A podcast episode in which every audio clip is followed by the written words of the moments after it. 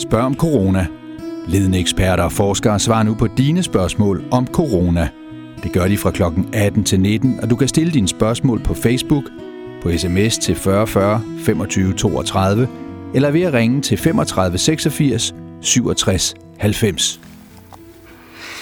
God aften og velkommen til øh, Spørg Direkte, og det handler om corona i aften igen. Og øh, hvis folk tænker, ej, nu orker vi altså ikke at høre mere om corona, så øh, kan jeg fortælle, at vi selvfølgelig også prøver at brede det lidt ud, som vi plejer at gøre i øh, de her coronaudsendelser, så vi i virkeligheden kommer ret øh, bredt omkring medicinen og immunologien. Så øh, hvis øh, I tror, at øh, det er mere interessant at kigge på atombomber på Danmarks Radio 1, så tager I helt fejl. Vi kan sagtens lave noget, som er mindst lige så interessant her på DK4 om corona. Se, øh, i aften har vi lidt øh, udvidet sendetid. Vi sender faktisk helt til kl. 21, og øh, for uden at øh, det er en øh, udvidet, et udvidet program, så er det også et julespecialprogram, og øh, der vil jeg lige sige, at øh, jeg er ikke sådan helt informeret om, hvad det her julespecial det sådan helt præcis går på. Men øh, jeg vil nu lave sådan en lille disclaimer og sige, at øh, det er altså ikke så meget jul, jeg er specialist i. Jeg ved betydeligt mere om corona, end jeg ved om jul. Men hvis det er noget, der har relation til julen og handler om corona, så kan I roligt ringe ind på det her nummer, som står på skærmen, og I kan også sms'e her spørgsmål ind. Men jeg tænkte, sådan ligesom for at komme lidt i gang her, øh, så øh, kunne vi jo starte med at fortælle lidt om øh, det her mundbindstudie, som øh, nu er blevet offentliggjort øh, i Danmark. Og øh, som I måske husker, så var der et stykke tid noget øh, diskussion om, hvorvidt man skulle frigive de her resultater, fordi øh, forfatterne bag studiet havde svært ved at få det publiceret. Der var de havde øh, sendt det ind til nogle af de meget prestigefyldte øh, tidsskrifter, og øh, der havde de så ikke fået det optaget, og øh, i mellemtiden så ville de helst ikke fortælle, hvad studiet gik ud på. Og det er jo simpelthen for at øh, ikke at kompromittere deres chancer for at få, øh, for arbejdet øh, publiceret, fordi hvis resultaterne af sådan et arbejde allerede er ude, så øh, øh, siger tidsskrifterne selvfølgelig, at, øh, at så er de ikke så interesserede i at, at publicere det. Men nu er det ude, og hvad viste det så? Og, og det har faktisk været et meget interessant øh, studie, om man så må sige sig selv, at se, hvad medierne har fået ud af det her studie.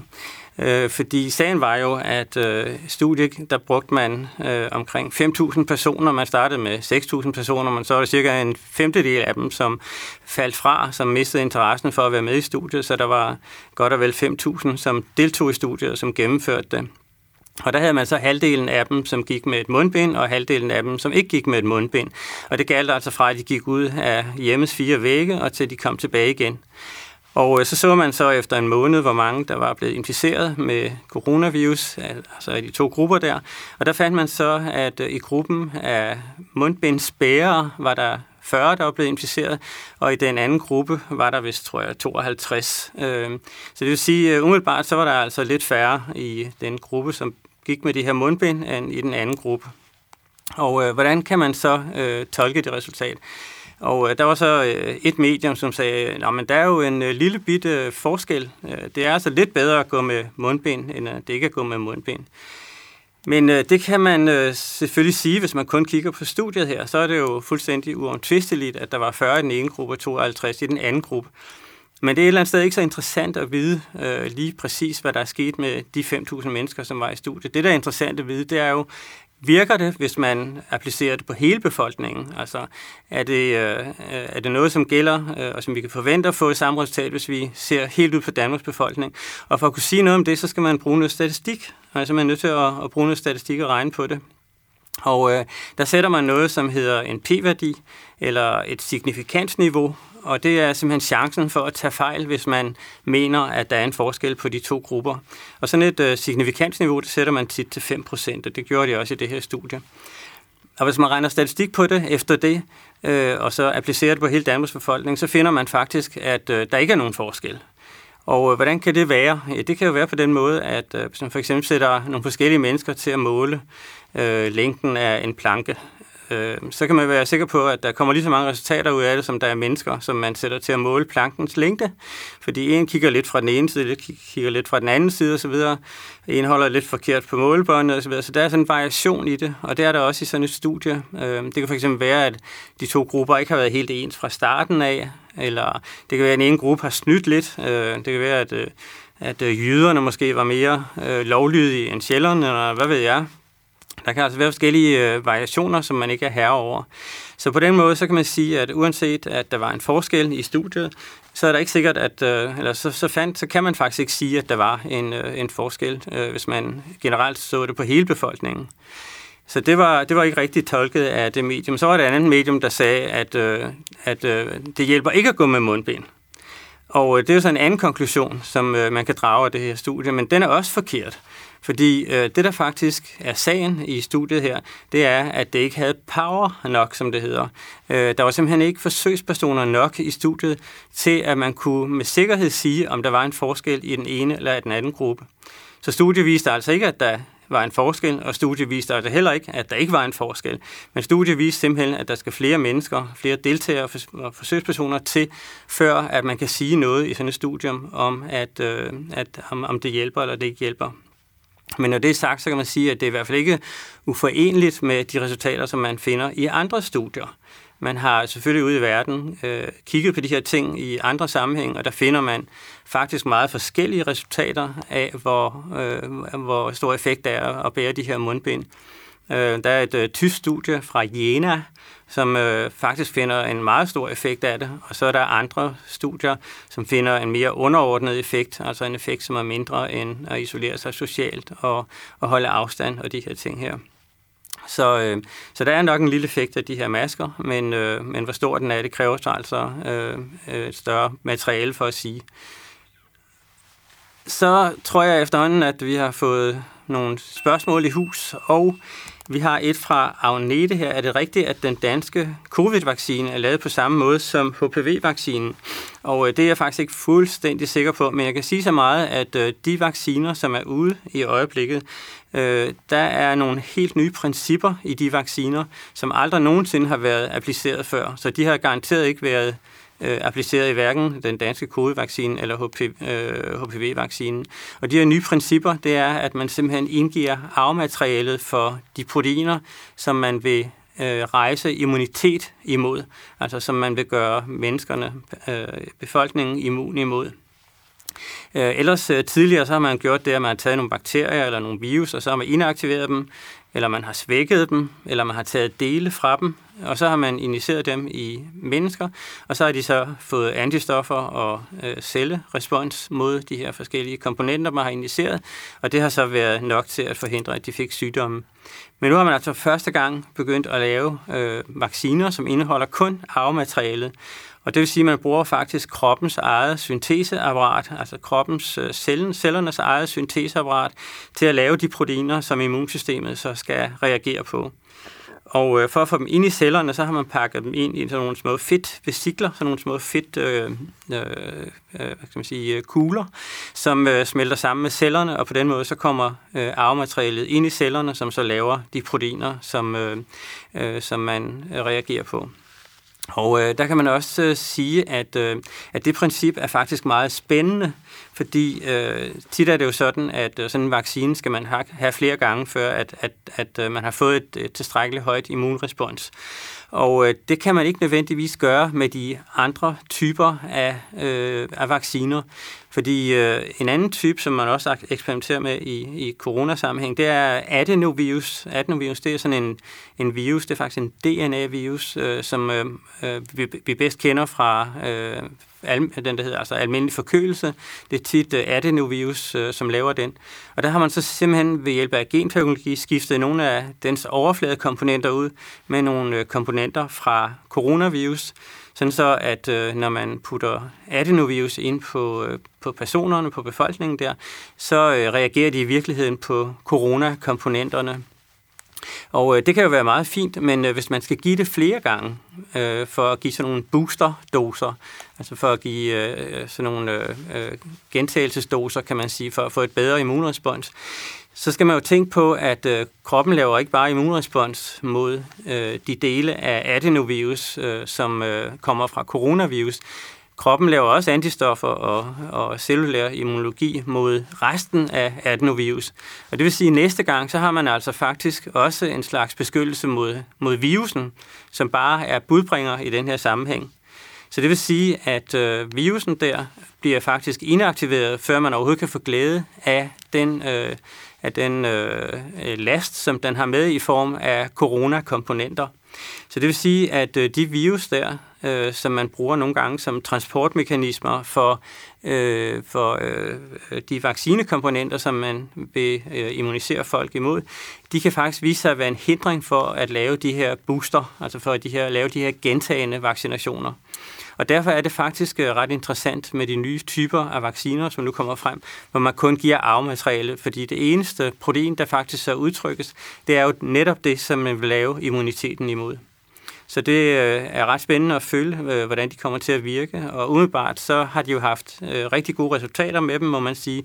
Øh, man taler jo om et øh, antigenrespons op i 90'erne procent, og det er jo helt over forventning og fantastisk lovende for, hvordan og hvorledes vaccinen kommer til at virke i befolkningen.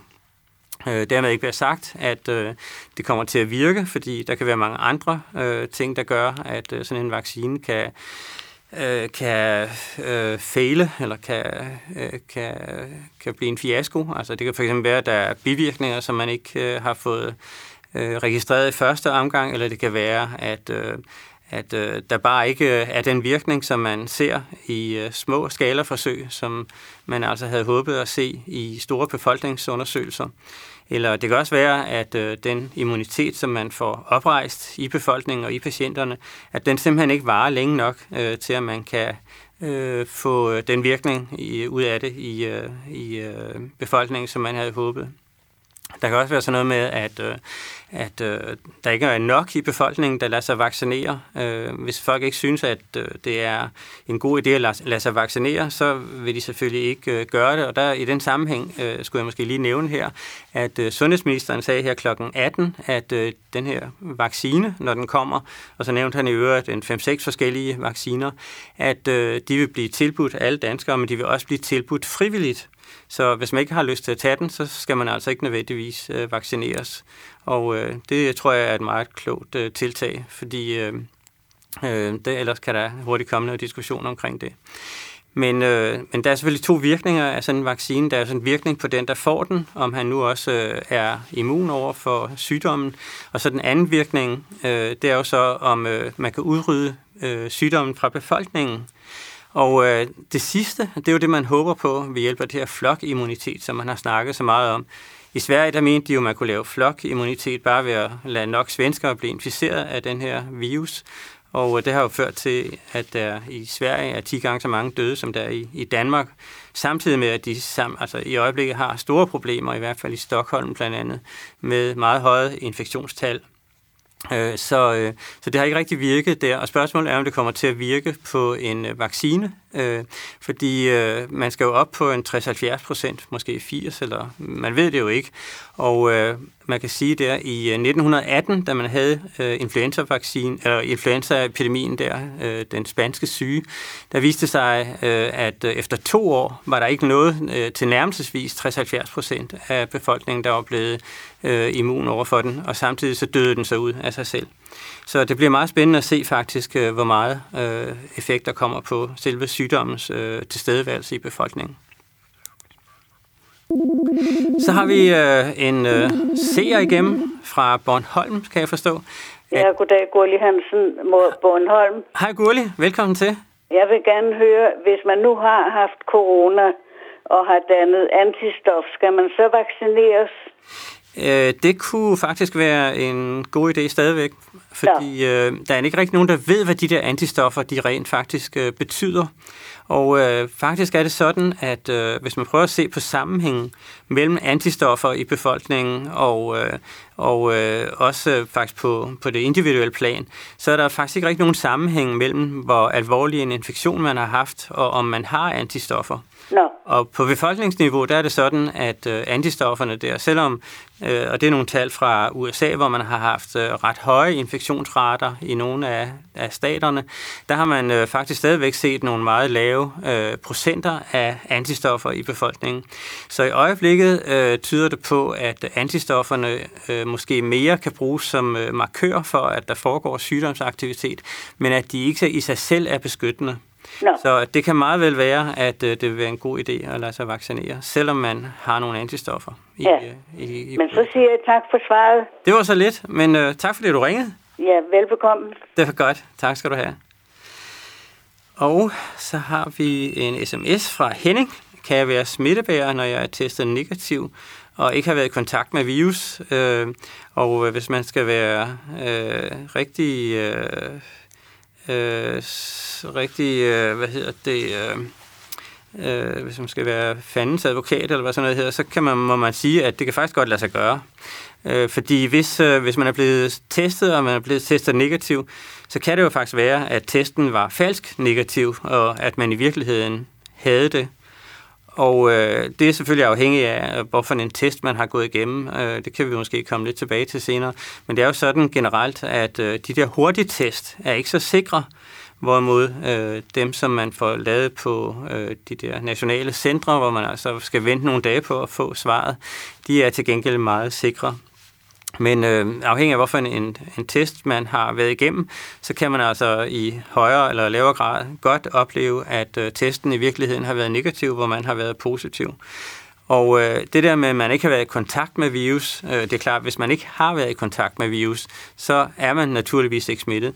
Men øh, det tror jeg, som Henning han, tæ- øh, Henning han tænker på, det er nok, øh, hvis man ikke ved, at man har været i kontakt med virus.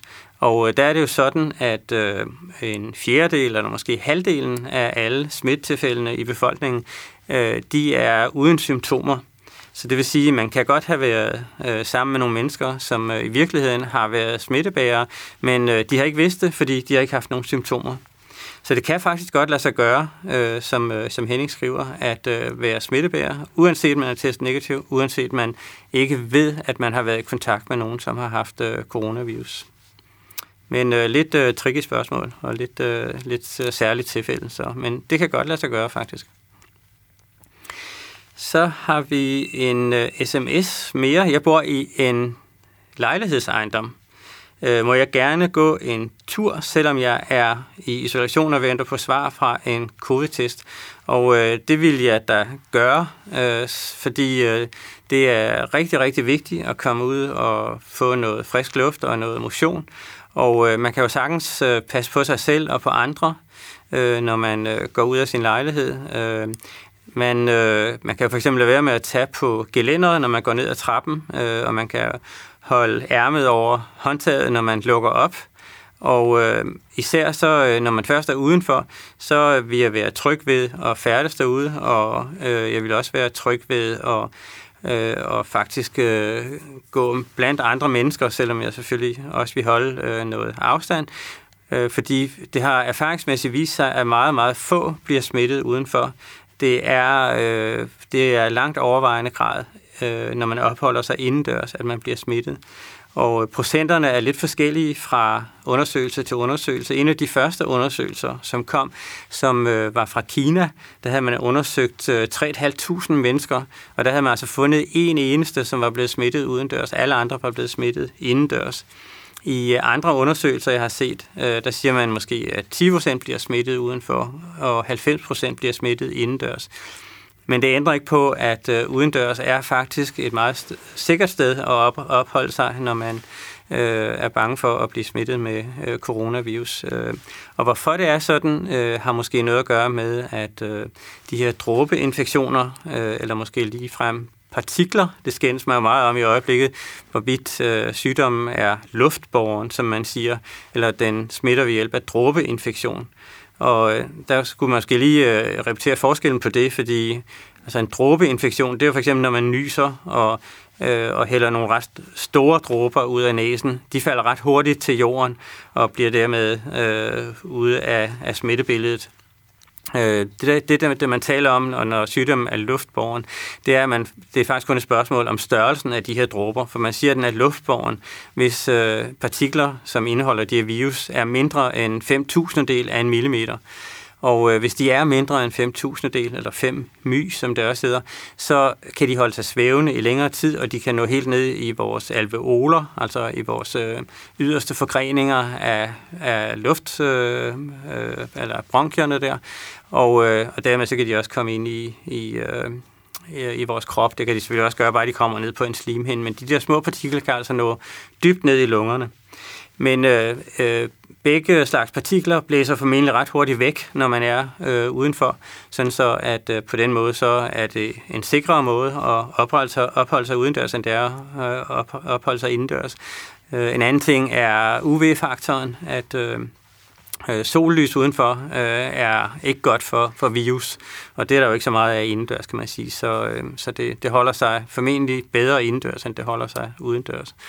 Og øh, øh, jo mindre man har af rum, og jo flere mennesker man er, jo længere man opholder sig, og jo mere luftvejsaktivitet man laver, som at tale og synge osv., jo større chance for er der at blive smittet, når man opholder sig i sådan et rum der. Uden, udenfor er der jo stort set ubegrænset antal kubikmeter og, og trækvejret i.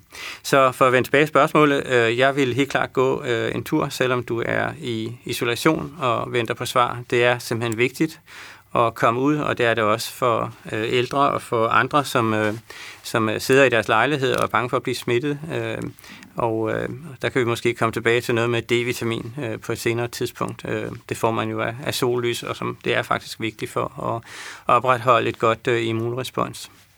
Så øh, kom ud og gå noget tur og øh, tage noget tøj på, fordi det bliver koldt her de næste par dage, så øh, det er en god idé lige at, at finde vintertøj frem. Og vi har en øh, sms mere, må man gerne lufte sin hund, hvis man er positiv for corona og syg derhjemme. Og øh, det, må man, øh, det må man sådan set godt. Øh, igen, så skal man sørge for at, at holde god afstand, og øh, man kan sige, øh, hunden vil jo sikkert også hellere gå et sted, hvor den kan snuse til noget græs og nogle træer og sådan nogle ting. Så øh, i det omfang, at man, øh, man øh, øh kommer øh, hurtigt ud af, af omgivelser, hvor der er er øh, mennesker omkring en, der øh, øh, er det helt fint der. Og øh, hvis man vil være øh, rigtig fornuftig, så kan man jo tage et mundbind på, øh, sådan så man fanger øh, eventuelt dråber, som kommer ud af ens øh, luftveje. Øh, jeg skal lige sige, øh, at det her studie, vi startede med at sige med de her masker, der er det jo faktisk vigtigt at gøre sig klart, at, øh, at sådan en ting, som hvor meget beskytter det andre mennesker, mod øh, en person, som er øh, inficeret, der må man sige, at øh, det er simpelthen ikke undersøgt i studiet. Øh, det man gjorde, det var jo netop, at man kiggede på dem, der bar maskerne, hvor syge de blev, eller hvor mange af dem, der blev syge. Og øh, det vil sige, at studiet siger noget om, øh, hvor meget beskytter det en selv at gå med sådan en maske. Så øh, det andet, det skal laves på en helt anden måde. Det er et helt andet studie, ikke? så det kan man ikke sige så meget om. Men øh, man øh, regner med, at øh, det faktisk øh, også er en betydelig del af den virkning, der er, at, øh, at det beskytter øh, omgivelserne mod, øh, mod dråber også. Så hvis man er positiv for corona, og hvis man er syg derhjemme, og, så skal man stadigvæk ud og gå en tur, men tage et øh, mundbind på og gå i omgivelser, hvor der ikke er andre mennesker, så er man øh, fuldt ansvarlig. Og så har vi øh, et øh, spørgsmål mere. Øh, kan hunde blive smittet med corona og efterfølgende smitte mennesker? Og øh, der har været beskrevet nogle øh, meget, meget øh, sjældne tilfælde, hvor det er sket. Øh, så det kan faktisk godt ske. Men øh, hvordan det er sket, øh, og om det rent faktisk er hunden, der har været inficeret, eller den, der måske bare er en, der har klappet den i virkeligheden, som har haft øh, corona, øh, det kræver simpelthen nogle større materialer for at øh, sige den præcise mekanisme. Men faktum er, at, øh, at nogle af vores kæledyr kan faktisk godt blive øh, smittet med corona, men vi er øh, ude i, i virkelig øh, rariteterne her, og øh, derfor så skal man for alle praktiske formål øh, antage, at, øh, at det ikke kan lade sig gøre, og øh, at øh, der altså er andre dyr, som øh, er langt bedre værter for coronavirus øh, end vores øh, allernærmeste kæledyr, heldigvis, der kan man sige. Og øh, et af de dyr, som, øh, som vi jo altså vi har stiftet bekendtskab med her i den foregående, øh, de foregående par uger, øh, minken der, har den særlige egenskab, øh, efter hvad jeg øh, blev øh, opvist om i en artikel, jeg læste der, at øh, det skulle åbenbart være det eneste dyr, som øh, faktisk kunne smitte øh, både den ene og den anden vej i forhold til mennesker.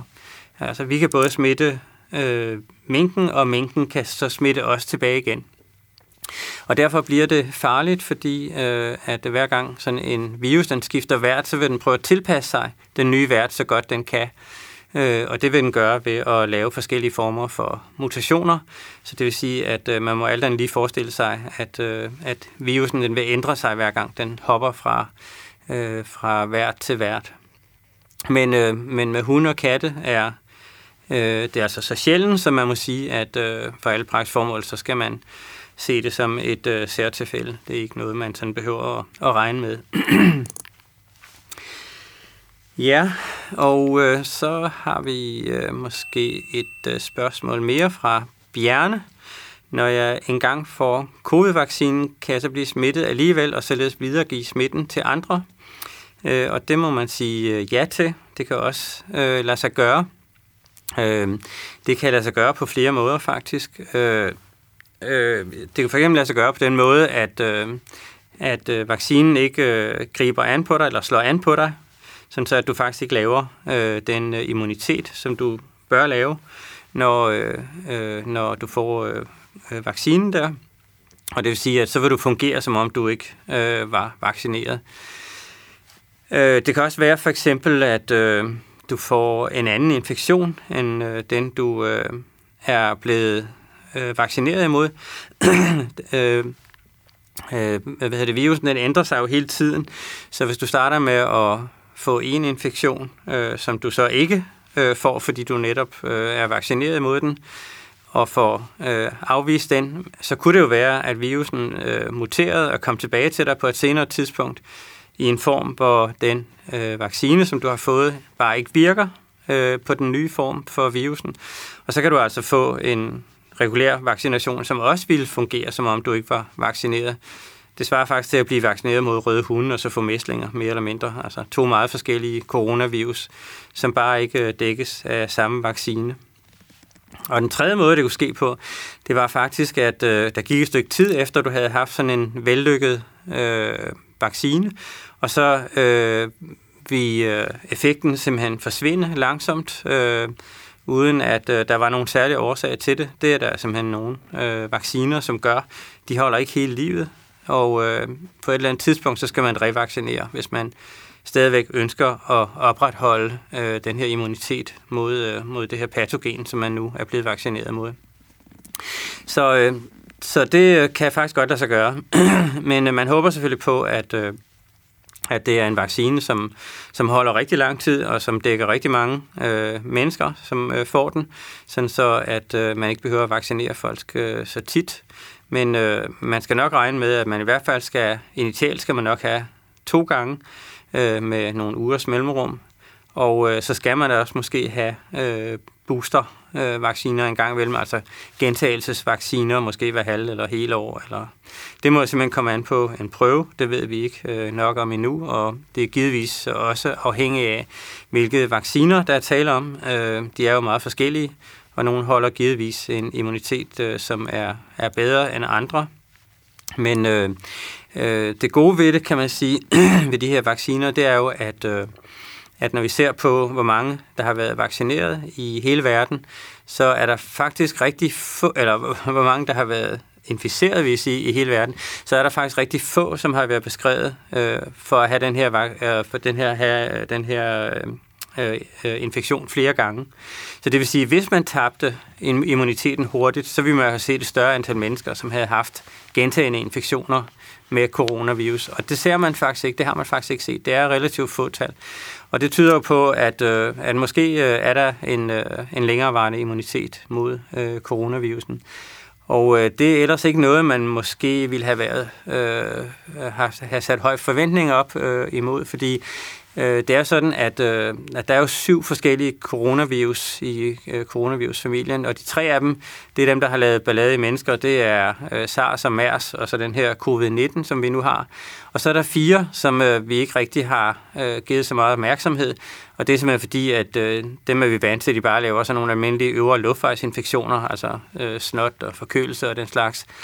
Men med de der øvre luftvejsinfektioner er det faktisk sådan, at øh, der ser man ikke en immunitet, som varer særlig længe. Der ser man kun en immunitet, der varer 6-12 måneder, og så kan man faktisk blive inficeret med den samme virus igen.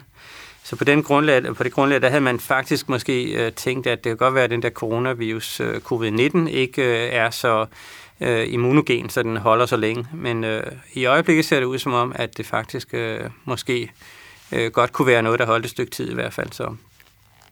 Men øh, man skal være på vagt øh, af Bjarne der med spørgsmålet der, ikke? at øh, du kan faktisk godt blive smittet alligevel. Så. Så har vi øh, en øh, lytter, som øh, hedder Grete fra Falster. At, har vi Grete med ned fra Falster? Ja. Hej, velkommen til programmet. Ja, tak. Så det er Grete fra Lillebrænde. Nej, hvor hyggeligt. ja, jeg skal høre.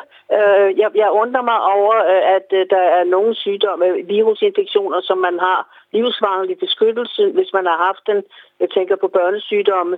Og så om man måske så også, jeg ved, man kan, eller du siger, at corona kan ikke beskytte, en vaccine kan ikke beskytte, der skal boostes. Øh, tror du, at der er risiko for, at man kan få øh, komme ind på, ligesom influenza, at man skal have en vaccine en gang om året, fordi den er muteret, og så er der en anden slags det tror jeg faktisk øh, sagtens kunne være tilfældet, Grete. Og nu må jeg altså lige sige, at øh, Grete er vores gamle sekretær fra mit institut, så det er jo en særlig glæde, at du ringer, Grete. Det, det var virkelig hyggeligt. Men øh, til dit spørgsmål, øh, der vil jeg sige, at, øh, at øh, det er faktisk mere reglen end undtagelsen, at øh, sådan nogle øh, virus, øh, at de kører i, øh, i kredsløbet et stykke tid. Og nu nævnte jeg her, øh, da vi startede i, øh, i programmet her i aften, at øh, den her 1918 var, øh, øh, influenza-vaccine, eller influenza-infektion, den, øh, den nåede man jo aldrig rigtig at bekæmpe. Den forsvandt af sig selv, uden at man egentlig fik øh, lavet en immunitet i selve øh, befolkningen der. Øh, Øh, og øh, og den, den slapper altså ligesom for at blive nedkæmpet en gang for alle, og, øh, og måske derfor ser vi hele tiden de her øh, nye stammer, som kommer op hvert år. Og det kunne ja. også øh, sagtens være tilfældet faktisk med øh, coronaen her, at, øh, at nu får vi lavet de her vacciner, og øh, der er ikke alle, der har lyst til at, at blive vaccineret. Og, øh, og der øh, vil sikkert øh, på et eller andet tidspunkt, så vil, vil sygdommen øh, sikkert dø ud af sig selv. Så nogle virusinfektioner, de har det simpelthen med at brænde ud i øh, befolkningen. Og øh, når den har gjort det, så vil den sikkert alligevel ligge og slumre et eller andet sted. Og, øh, og det kunne meget vel ende med, at, øh, Øh, at det bliver sådan en ny slags øh, influenza, som i virkeligheden dukker op øh, hister her med jævne mellemrum. Og, øh, og det som sagt med, med mange af de andre øh, virus, og jeg, jeg, man kan faktisk sige hvilket som helst andre virus, undtagen et, og øh, det, kan, det kan du sikkert øh, nævne, Grete, hvad det er for net, øh, som øh, det lykkes ved hjælp af en kæmpe indsats i verden, og WHO og øh, med mange frivillige og store, øh, store omkostninger, og faktisk at få udryddet i den her verden. Og det er jo øh, koppe, øh, sygdommen der. Ja. Ja, og øh, det er faktisk den eneste virus, man kan sige, som, øh, som det egentlig er lykkedes at få udryddet en gang for alle. Og, øh, og den ligger nu kun i nogle fryser i Atlanta og nogle steder i Rusland og sikkert også i Kina og sådan nogle steder, øh, hvor, hvor man altså stadigvæk har nogle lager af den i, i fryseren. Man nænder åbenbart ikke at destruere den. Men øh, den, den findes der. Det er ikke fordi, at man har fået en livsvarig øh, beskyttelse. Øh, nej, det er fordi, øh, der er jo så nogen, der har fået en livsvarig beskyttelse, øh, men den alligevel så øh, kan de der virus åbenbart holde sig kørende, og det er jo fordi, at det ikke er alle mennesker i hele verden, som bliver øh, vaccineret mod øh, alle sygdomme. Og så er det især måske også fordi, at øh, hvis øh, de her vacciner, eller hvis de her virus også har nogle øh, reservoirer, som det hedder, altså nogle, øh, øh, nogle levesteder i øh, dyreriget, så har vi simpelthen ikke adgang til det. Og ja. Øh, det er der faktisk mange af de her virus, så kan de hoppe på dyr, og så kan de hoppe tilbage til mennesker og sådan nogle ting. Så på den måde, så øh, er de simpelthen uden for vores øh, rækkevidde et stykke tid, og så kan de måske komme tilbage igen. Så, så det er en, en rigtig, rigtig spændende ting, og, øh, og det, øh, det er noget, der vi simpelthen må se med den her virus, hvordan, hvordan den, den kommer til at opføre sig i det lange løb. Så. Ja. Men vi får se, om vi lever så længe. Men tak skal du have for et godt svar. det var godt, Grete. Tak skal du have. Ha det, ja, godt. det godt. Det er godt, hej, ja. Hej, hej. hej, hej. Nå, det var da hyggeligt. så har vi øh, et uh, sms-spørgsmål igen. Uh, hvor mange må være samlet juleaften og juledagen efter? Og øh, der må, det er faktisk ret klart, øh, hvad regeringen de, øh, har meldt ud, og der må man altså være 10 mennesker. Øh, og uh, Øh, og øh, nu øh, kan man jo ikke forvente, at øh, politiet kommer på besøg øh, alle juleaftener og juledagen og så videre, så, så øh, hvis der er nogen, der er 11, så går det jo nok også. Men øh, det er jo en god idé, kan man sige, for alles øh, øh, formål, at, øh, at man øh, altså tager, tager de her ting sådan forholdsvis alvorligt, øh, fordi øh, vi har faktisk et rimeligt højt øh, smittetryk i øjeblikket. Øh, vi ligger jo op på omkring øh, 1200 nye tilfælde om dagen, og øh, det er, øh, øh, sådan man kan sige, det i, i anden omgang her er det jo ret højt, men, øh, men i forhold til første omgang, som vi havde i øh, foråret her, der er det faktisk ikke så højt. Og så er der nogen, der sidder og tænker, Ah, det kan, nu tror jeg måske nok, han husker forkert, ikke? fordi i foråret, der var jo noget med 200 og 300 og måske 400 eller sådan noget om, om dagen. Og nu, nu taler vi altså om 1200, og der må man så sige, ja, det er faktisk rigtigt, men øh, man testede simpelthen ikke så mange i øh, foråret, og hvis man havde gjort, så ville det have svaret til, at man i foråret, med de tal, vi har nu, ville have haft omkring øh, 3.000 øh, nye daglige tilfælde. Så, øh, så selvom vi har et øh, absolut højere smittetal øh, i de her øh, dage her omkring, øh, altså vi lige er ved at gå ind i, i december måned her, så er det stadigvæk øh, cirka kun en tredjedel af, hvad vi, hvad vi havde der i, øh, i foråret. Men øh, det har ligesom stabiliseret sig på et øh, højt niveau her på øh, de her 1200 om dagen. Og øh, der var en, der beskrev det som om, at, øh, at man øh, øh, kørte på slæde ned af en bakke, der var lavet af is eller sådan noget. Øh, sådan så at der skulle ligesom ikke så meget til, øh, før man skred ud. Og det er sådan set et meget godt billede. Vi ligger højt og stabilt, men der skal ikke så meget til, før at vi lige pludselig eksploderer i et eller andet øh, meget uønsket smittetal. Og der er faktisk nogle folk øh, i øh, WHO, som har siddet og regnet på det her, og som siger, at øh, vi kan godt komme op på 3.000 daglige tilfælde i julen, hvis ikke vi øh, passer på. Og øh, det er jo ikke fordi, at vi er særlig øh, fulde, eller særlig uopmærksomme, eller, eller særlig øh, løslukkende her i juledagen, men det er simpelthen fordi, at øh, vi bare samler os mange indendørs i øh, små rum, og er der mange timer, og måske ligefrem, øh, øh, ligefrem øh, forløber os med at synge julesalmer og sange og den slags, og dermed altså sætter partikler i omløb i, i luften. Så øh, man må helt objektivt sige, at, øh, at de her juleting her, det er faktisk øh, en øh, faktor, øh, det, som øh, man må forvente gør, gør det her smittetryk værre. Og, øh, og derfor så øh, er det i hvert fald en god idé at øh, rette sig efter de her anbefalinger, som øh, der nu er, er, har været i kraft her øh, det sidste stykke tid. Men det er måske også øh, en god idé at faktisk øh, lave sine egne anbefalinger, som kan være endnu skrappere i virkeligheden, og måske ligefrem øh, aflyse nogle ting, eller skære ned på øh, på, øh, på hvad hedder det, gæsteantallet, eller måske dele nogle fester op, eller eller måske øh, finde på noget helt nyt, i stedet for at, øh, at sidde og spise sig en pukkel til her første juledag, så kunne man jo øh, være enige om, at man for eksempel øh, mødtes øh, og tog en sandwich med i, i lommen og gik øh, en lang tur for eksempel, og så sagde, at det var så vores øh, første juledag. Så, øh, så det er lidt op til, hvad man vil, men øh, jeg vil i hvert fald anbefale, at man holder øh, de her øh, restriktioner, som er og så skal vi have en uh, telefon igen. Det er Nils, tror jeg, fra Hedensted. Er det rigtigt, Nils? Det er rigtigt, ja. Ja, velkommen til. Tak for det. Det er godt.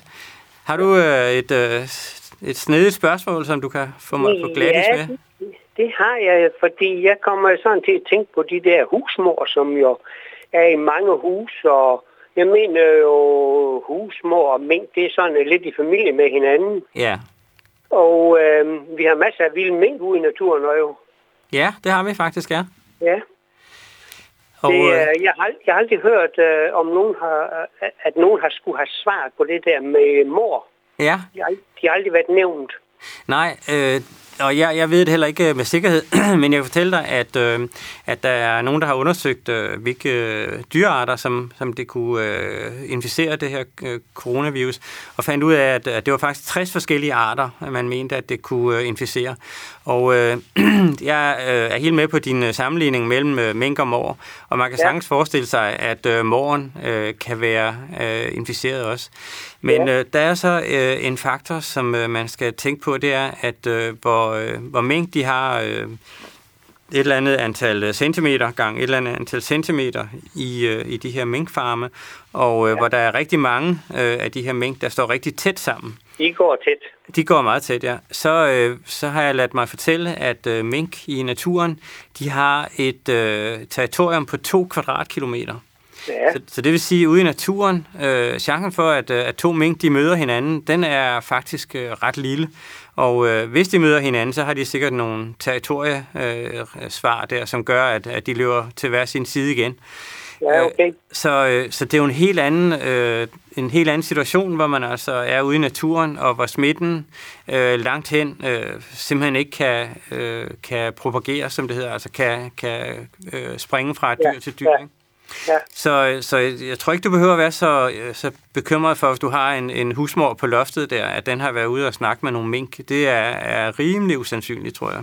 Ja, okay. Nej, men det er heller ikke, fordi jeg har husmor i huset, men Okay. øh, jeg, ved, jeg ved jo, de er rundt omkring nu. Ja, men det er rigtigt, og, øh, og, Okay. de, Kendte steder, de er. Og dem, der, der har dem, de, de synes jo, at de hører jo til dem en gang imellem, så er der jo sådan lidt rumsteren på loftet og sådan Ja, noget. ja, lige netop. Så, men når det er sagt, så øh, har man jo undret sig meget over, hvordan i alverden, at øh, de her minkfarme, de kunne blive inficeret, selvom man har været virkelig hurtigt ude og inddæmmet alt og sørge for at, øh, at spritte alt af og isolere øh, de her øh, folk, der arbejder på de her minkfarme, så er der alligevel kunne springe fra, fra farm til farm. Og, øh, og der er jo nogen, der har altså næsten ikke tog at sige det utænkelige med, at, øh, at man måske kunne forestille sig, at øh, sådan en infektion kunne overføres med vinden. Ja. Og øh, man kan sige, at der er jo andre øh, forklaringer, som er, er mere tilgængelige. Ikke? Altså for eksempel, at, øh, at øh, maden ligger jo tit, øh, har jeg set øh, på, på øh, de her Ja, tv-optagelser. Det ligger oven på burerne, ikke? Ja. Og øh, mange af minkfarmene er jo faktisk åbne ud til Ja. det fri, bare med et halvtag over Ja, det er øh, masser af fugle. Ja, og øh, så er mågerne, de er jo altid sultne, kan man sige. Øh, Det og de, der ja. kunne man sagtens forestille sig, at de fløj fra. Men vi, vi har jo en forvogn, der ligger og kører fra farm til farm. Okay, okay. Det kunne jo så også være øh, et, øh, et, øh, et issue der, kan man sige, hvis, øh, ja. Hvis den gør det. Det er helt sikkert. Men øh, ja, der er i hvert fald andre muligheder, men, øh, men der er altså nogen, der også har, har forsigtigt nævnt, at, at øh, måden det kunne tænke sig, at det kunne være øh, luftbårent. Altså vi ja. Kender det jo, øh, der er jo nogle former for svinepest for eksempel, som er luftbårent. Og Ja. ja. det har de jo nogle gange haft øh, problemer med ned fra Lindholm, som øh, øh, var statens veterinære øh, forskningsinstitut for, øh, øh, for dyresygdommen der på et tidspunkt. Jeg tror, det er nedlagt og flyttet til DTU nu. Men øh, nede på Lindholm, der havde man jo faktisk nogle af de der rigtig farlige sygdomme. Netop fordi det lå ude midt i vandet, og, og øh, man troede, at, at, øh, at den hellige grav vel forvarede med hensyn til smitte. Men. Ja. øh, der oplevede man jo faktisk nogle gange, at, øh, at der var nogle, øh, nogle besætninger inde på land, inde på Sjælland, der på, øh, på østkysten, som faktisk øh, fik øh, de, her- nogle af de her sygdomme, og hvor man altså mente, at det, det var blæst ind ude fra Lindholm. Ikke så? Ja, okay. Så det kan ske, øh, men øh, om det øh, sker med, med corona her, det, det, det ved man faktisk ikke. Men, øh, men man, man har jo nævnt det i forskellige sammenhænge, at det måske kunne være luftbåren. Så. En smitsom sag, det er det. Det er i hvert fald smitsomt, det er helt sikkert, ja. Og, øh, Ja. ja, men øh, altid sådan et øh, tak for det, du ringede. Jamen, øh, selv tak. Ja, Tak klart det er godt. Tak skal du have. Ha, ha' det godt. Hej, hej. Så har vi øh, en øh, sms igen øh, fra Hanne, øh, og jeg vil gerne høre din mening om den kommende vaccine. Er den gennemtestet nok til, at man tager lægge arm til? Og øh, der er det jo øh, sådan, at, øh, at øh, ja, jeg synes nogle gange, at det er lige meget, hvad spørgsmål jeg, jeg får her, så, så siger jeg ja på den ene side, og så på den anden side. Men øh, sagen er jo faktisk, at, at, øh, at der er altså ikke nogen sådan eksakte svar på mange af de her spørgsmål. Øh, for det første så vil jeg jo sige, at øh, der er ikke én kommende vaccine. Der er faktisk øh, en hel, øh, i hvert fald i, i, under danske forhold, at der er fem eller seks vacciner, som øh, staten har lagt billet ind på at købe. Og det er jo alle sammen forskellige vacciner, som er lavet på forskellige måder, og som har forskellige virkningsprofil. Så, øh, øh, så, øh, øh, så en, en øh, vaccine, som har en øh, bivirkning, øh, øh, behøver så ikke at have den samme bivirkning, hvis det er en anden vaccine og omvendt. Øh, det er sådan den første ting. Og den anden ting, om øh, den er gennemtestet nok til, at man tager lægge arm til, det er også sådan et, øh, et, et spørgsmål, man ikke kan svare på. Fordi øh, det er jo klart, at, øh, at øh, der er jo selvfølgelig nogle øh, regler for, hvordan man tester vacciner og medicin i det hele taget i Danmark og i EU. Og øh, de regler er selvfølgelig sat øh, sådan op, at øh, man forlanger en vis øh, altså, sikkerhed for, at, at, øh, at den sygdom, man behandler, og det øh, respons, man får ud af det, at det trods alt er bedre end de bivirkninger, der er ved medicinen der. Øh, men det er jo også det er jo sådan en graduering der, hvor, hvor alvorlig er sygdommen. Jo, jo mere alvorlig sygdommen er, jo flere bivirkninger vil man for eksempel acceptere. Men øh, det her, der kan man sige, der kan man jo ikke acceptere så store bivirkninger, fordi øh, man vaccinerer i princippet fuldstændig raske mennesker. Og øh, dem vil man jo ikke gøre syge. Altså, det, øh, så laver man jo netop noget, som øh, er værre end, end sygdommen selv måske i virkeligheden. Og man kender det jo lidt fra influenza-virus-vacciner øh, der, at, øh, at der, der er faktisk nogen, der får bivirkninger af dem. Og det kan være lokale bivirkninger, hvor man altså får noget hævelse og ømhed og rødme på injektionsstedet. Og det kan også være nogle mere øh, generelle bivirkninger, hvor man altså får sådan nogle milde symptomer, som øh, svarer til, at man faktisk har sådan en mild influenza. Og øh, øh, det kan vare nogle dage. Og øh, det har jeg simpelthen selv prøvet en gang, øh, hvor jeg havde fået en uh, influenza-virus-vaccine i overskud. Jeg tænkte, jeg kan da også prøve at tage en selv. Uh, og jeg var sådan set ikke i målgruppen, men for at den ligesom ikke skulle gå til spil. Og, uh, og der fik jeg så sådan tre dage med lidt, lidt, sådan lidt små uh, kulderystelser og lidt, sådan lidt utilpasset. Uh, så det kan sagtens ske, og uh, det kan også ske med den her coronavirus-vaccine, uh, at uh, der kommer nogle bivirkninger. Og faktisk nogle af de første, uh, der er blevet testet her, har der været en ret høj bivirkningsfrekvens i virkeligheden.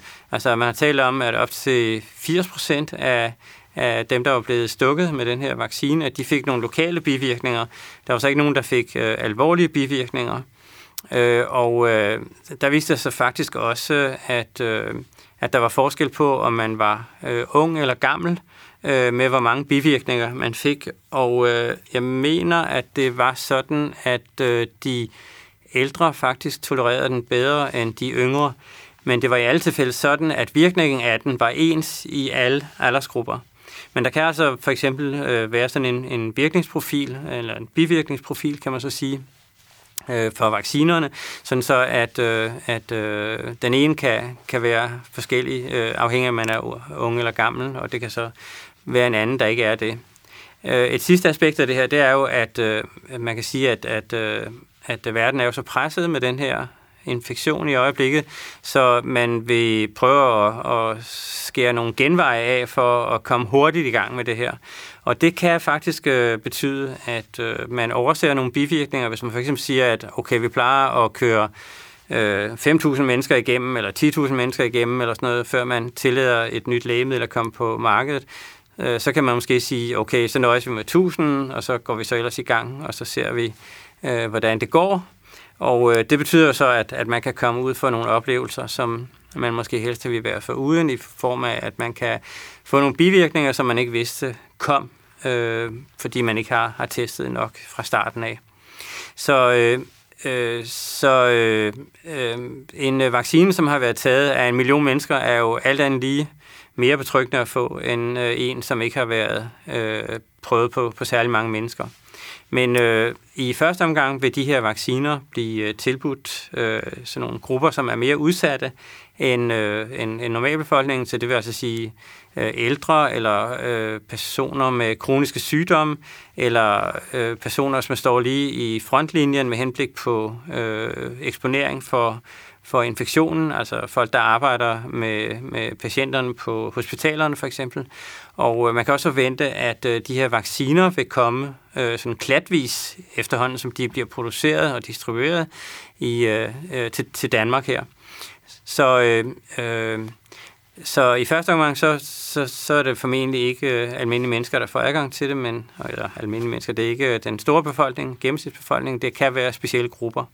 Og øh, der kan man så sige, at, at øh, der får man så noget mere erfaring undervejs, indtil den bliver tilbudt den øh, brede befolkning. Så, så øh, der er mange ting at tage, tage hensyn til, og til at øh, øh, tage, tage vare på, når man laver øh, sådan nogle øh, øh store eksperimenter, er det jo i virkeligheden i sidste ende. Det er selvfølgelig også med et, øh, et øh, meget sundhedsfagligt øh, formål, kan man sige. Men, øh, men vi er ude i, øh, i øh, nogle ting, som der faktisk ikke rigtig er nogen, der kan, der kan give øh, sikre svar på. Man kan læne sig til nogle øh, erfaringer fra tidligere, men, men vi lærer meget omkring øh, den her vaccine efterhånden, som den øh, kommer til at blive appliceret på befolkningen, og meget om den her infektion efterhånden, som den har været hos et, et stykke tid her. Så. Og vi har en telefon igennem øh, fra Greve, tror jeg. Har vi Bjarne ja, med derfra? Ja, hej Bjarne. Hej. Hej, velkommen til. Tak. Har du øh, et godt spørgsmål? Det synes jeg, fordi hvad med de folk, der har corona i øjeblikket? Ja. De bliver vaccineret. Øh, ja, der, der, der kan man sige, at... Øh, og, og vil det hjælpe dem? Øh, og vil det hjælpe dem, ja.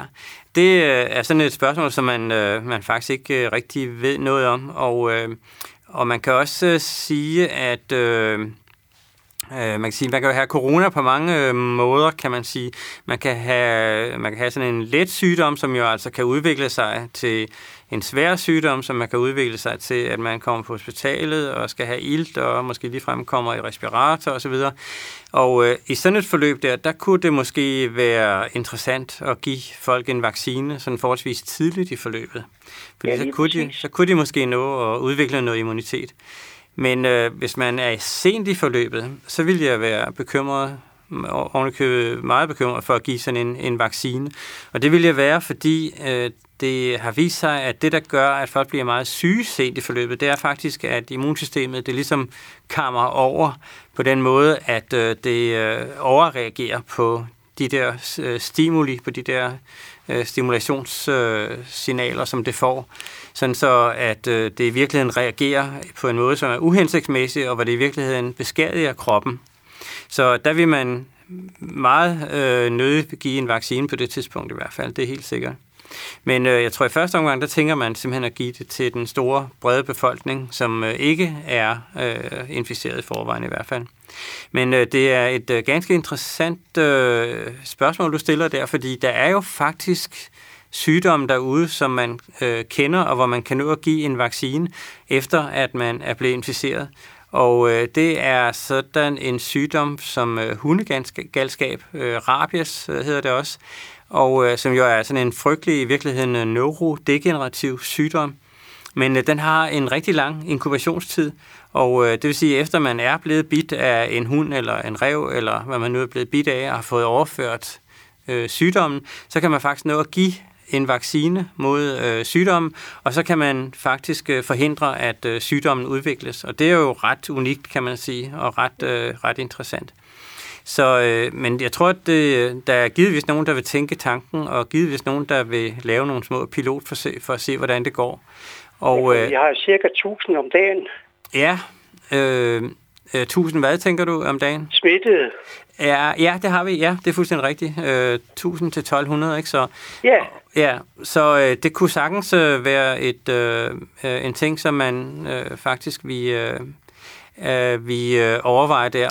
Og der kunne man også øh, faktisk... Øh, der kunne man faktisk også øh, begynde at kigge på nogle af, af sådan nogle, som jeg ikke rigtig ved, hvad hedder på dansk, men på engelsk der hedder det predictors, som er altså sådan nogle øh, øh, parametre, som øh, forudser, hvordan et forløb, et sygdomsforløb vil være.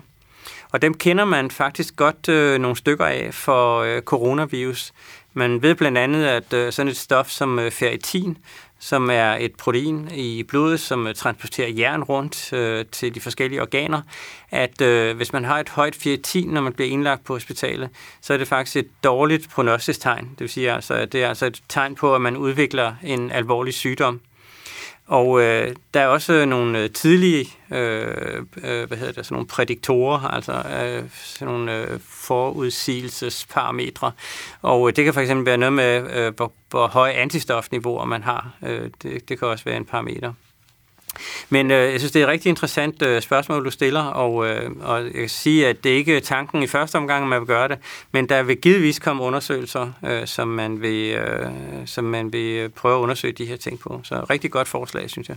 Ja, det er godt. Det er Ja, glad for, fordi det er det godt. jeg er ikke selv coronasmittet, og har heller ikke været i nærheden, og kender heller ikke nogen. Nej, Men nej. øh, jeg, jeg tænkte bare på alle dem, der er smittet, Ja. om de også kunne få gavn af vaccinen. Det kunne, øh, det kunne sagtens være. Og i hele taget, øh, hvad man kan gøre af, af ting øh, for at, øh, at forhindre, at folk de udvikler den her sygdom, øh, den alvorlige sygdom. Og øh, der er jo nogle andre ting, man kender i øjeblikket. Af de tidlige ting der, der øh, snakker man jo om, at man kan give sådan noget serum fra patienter, som øh, har haft sygdommen, og som altså har øh, antistoffer i deres blod mod coronavirus. Og øh, det er også sådan en ting, der begynder at komme op. Øh, og øh, øh et, på dansk der vil vi jo nok kalde det hyperimmunt serum, altså øh, serum, altså, som er, er det her, den her tynde del af, af blodet, den klare væske i blodet, øh, som altså har antistoffer mod øh, coronavirus. Så, øh, så det, det er en anden ting, man kunne gøre i det tidlige forløb. Så. Ja. Meget interessant spørgsmål, Bjørn. Tak skal du have. Jamen selv tak, og have det godt. Tak skal du have, og i lige måde. Tak. Det er godt. God jul, skal man efterhånden begynde at sige. Og øh, vi har en sms. Når en vaccine er klar, kan man så forvente, at man kan vaccinere lige så mange mennesker, som man tester hver dag. Og øh, det tror jeg faktisk godt, man kan forvente. Øh, fordi, øh, ja okay, øh, man tester jo så i øjeblikket noget med øh, 50-70.000 eller sådan noget om dagen. Og øh, det kan måske lige komme til at knive lidt. Men der er jo forskellige altså tiltag, hvor man tænker på, at, øh, at vi kan godt speede det her noget op. Et af de tiltag, man har talt om, det er, at man vil vaccinere i samme slags telte, som man øh, har lavet de her screeninger i. Og øh, der kan man øh, simpelthen line folk op på en lang række, og så øh, få dem vaccineret hurtigst muligt. Jeg hørte også i dag faktisk, at øh, der var en opfordring til øh, sundhedspersonale, som var gået på pension, for eksempel hvis der var praktiserende læger eller praktiserende sygeplejersker, eller sådan noget, som var gået på pension, og som havde tænkt sig, og, øh, eller som kunne tænke sig at give en hånd med i det her forløb, og i den her, øh, den her indsats mod coronavirus, at øh, så vil man gerne have, at de meldte sig. Og øh, der sidder helt øh, klart nogle mennesker i øjeblikket og planlægger, hvordan får vi de her vacciner ud hurtigt, hvordan får vi dem distribueret til hele landet, og hvordan får vi sikret, at et stort antal mennesker hurtigt kan blive vaccineret. Og øh, som jeg lige antydede, så kan det godt være, at man kan få lejlighed til at lave nogle generalprøver, fordi vi får næppe 10 millioner doser øh, en, øh, hvad hedder det, vaccine på, på en gang. Vi får det måske øh, 100.000 øh, i sådan en klat, og så får vi måske 100.000 mere, så får vi måske 200.000 osv. Så der vil blive øh, lejlighed til at, øh, at vaccinere i forskellige omgange, og det er måske snarere det i virkeligheden, som sætter begrænsningen for, hvor mange man kan vaccinere på, øh, på en dag. Øh, der er jo nogle øh, sjove logistiske, om jeg så måske, eller man skal ikke kalde dem sjove, man skal kalde dem udfordrende logistiske Øh, øh, øh, hvad hedder det, forhold omkring øh, distributionen af den her vaccine. Øh, der er nemlig nogle af vaccinerne, som ikke kan tåle at blive opbevaret over minus 80 grader. Og øh, der har man også allerede faktisk begyndt at, øh, at indrette sig på det. Man har købt fryser hjem, som kan fryse minus 80 grader. Og det er ikke, fordi det er specielt eksotisk. Det bruger, bruger vi hver dag i laboratoriet til at opbevare vores øh, ting i.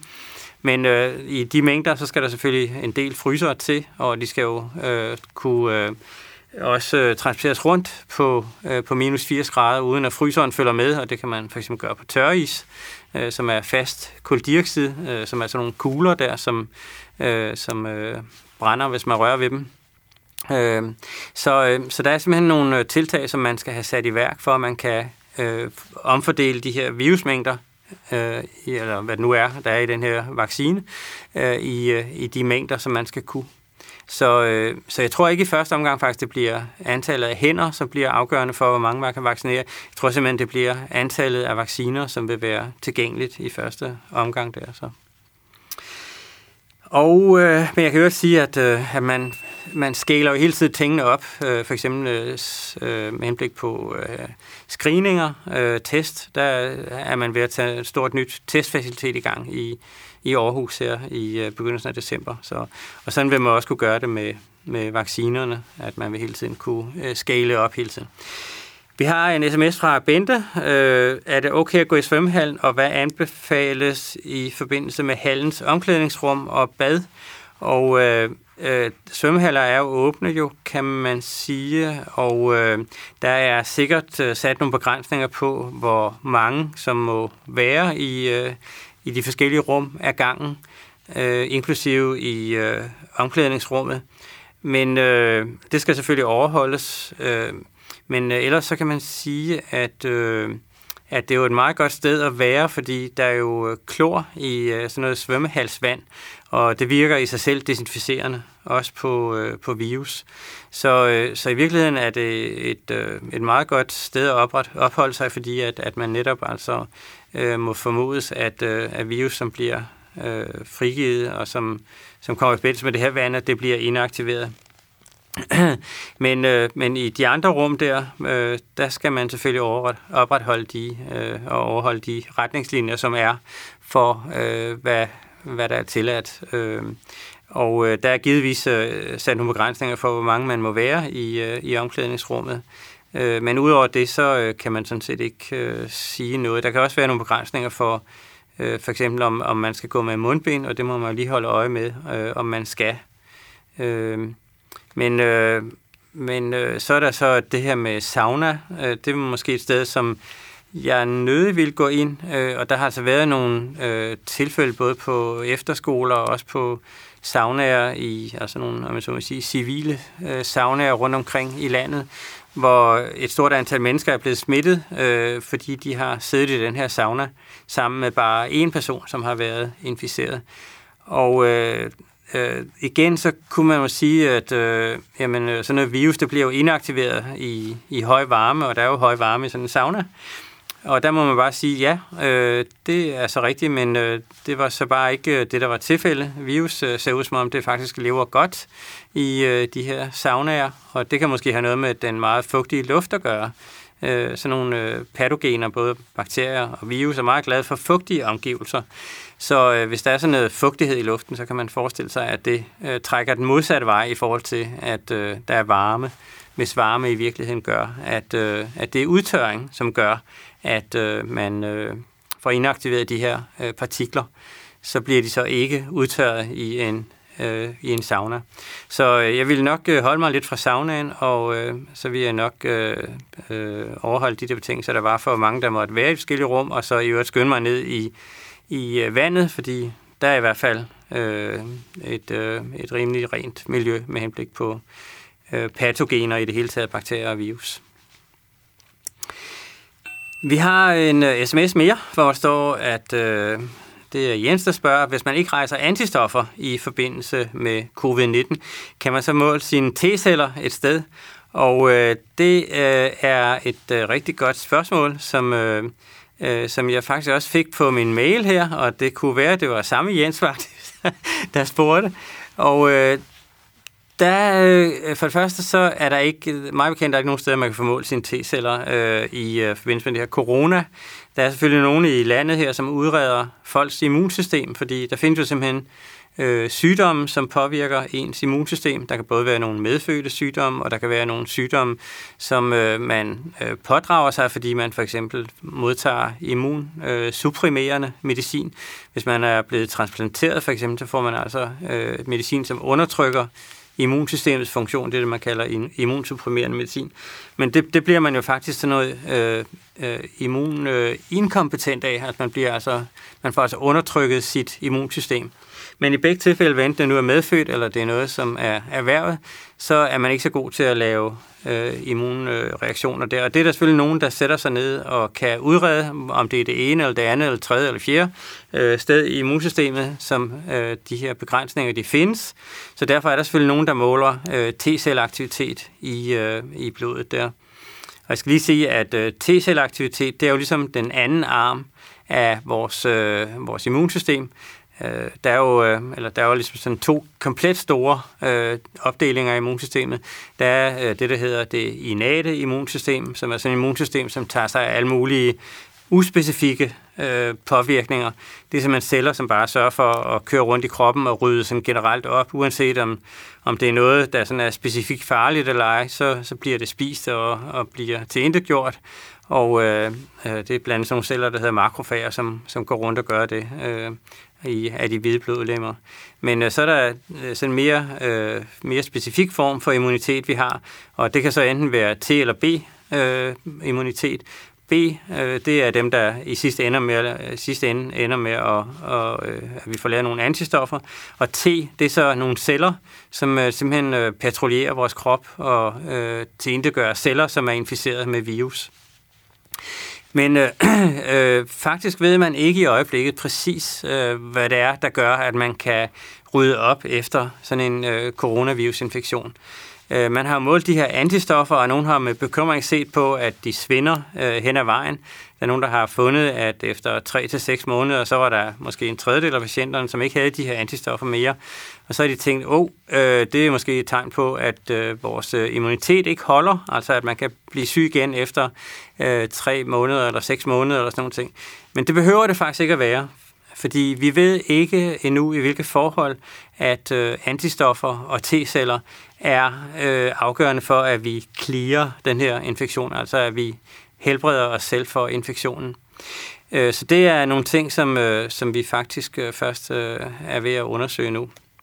Men man kan sige, at, at det kan godt være, at man kunne måle de her T-celler, men problemet er bare, at lige så vel som antistofferne ikke korrelerer særlig godt til om man har en, en, en svær eller en let sygdom, eller om man kommer over det, eller man ikke kommer over det, så kan man faktisk heller ikke på nuværende tidspunkt sige, om øh, det at have et højt T-celleantal eller et lavt T-celleantal, om det i virkeligheden er godt eller skidt.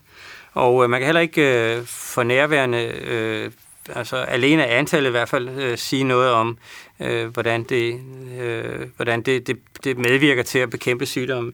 Hvis man, hvis man virkelig skulle sige noget mere specifikt om det, så skal man for det første øh, kigge på de her T-celler, øh, og kun kigge på de her T-cellerne, som reagerer på coronavirus. Og øh, det kan man faktisk også godt. Øh, man kan simpelthen tage nogle af proteinerne fra coronavirus, og så kan man lægge ned til sine øh, T-celler, og så kan man se, hvor, hvor meget de bliver aktive af det. Og øh, i gamle dage, der gjorde man det, at man målte på, hvor meget de delte sig, de her celler. Man gav dem sådan en lille puls af radioaktivitet, som blev indbygget i deres arvemateriale.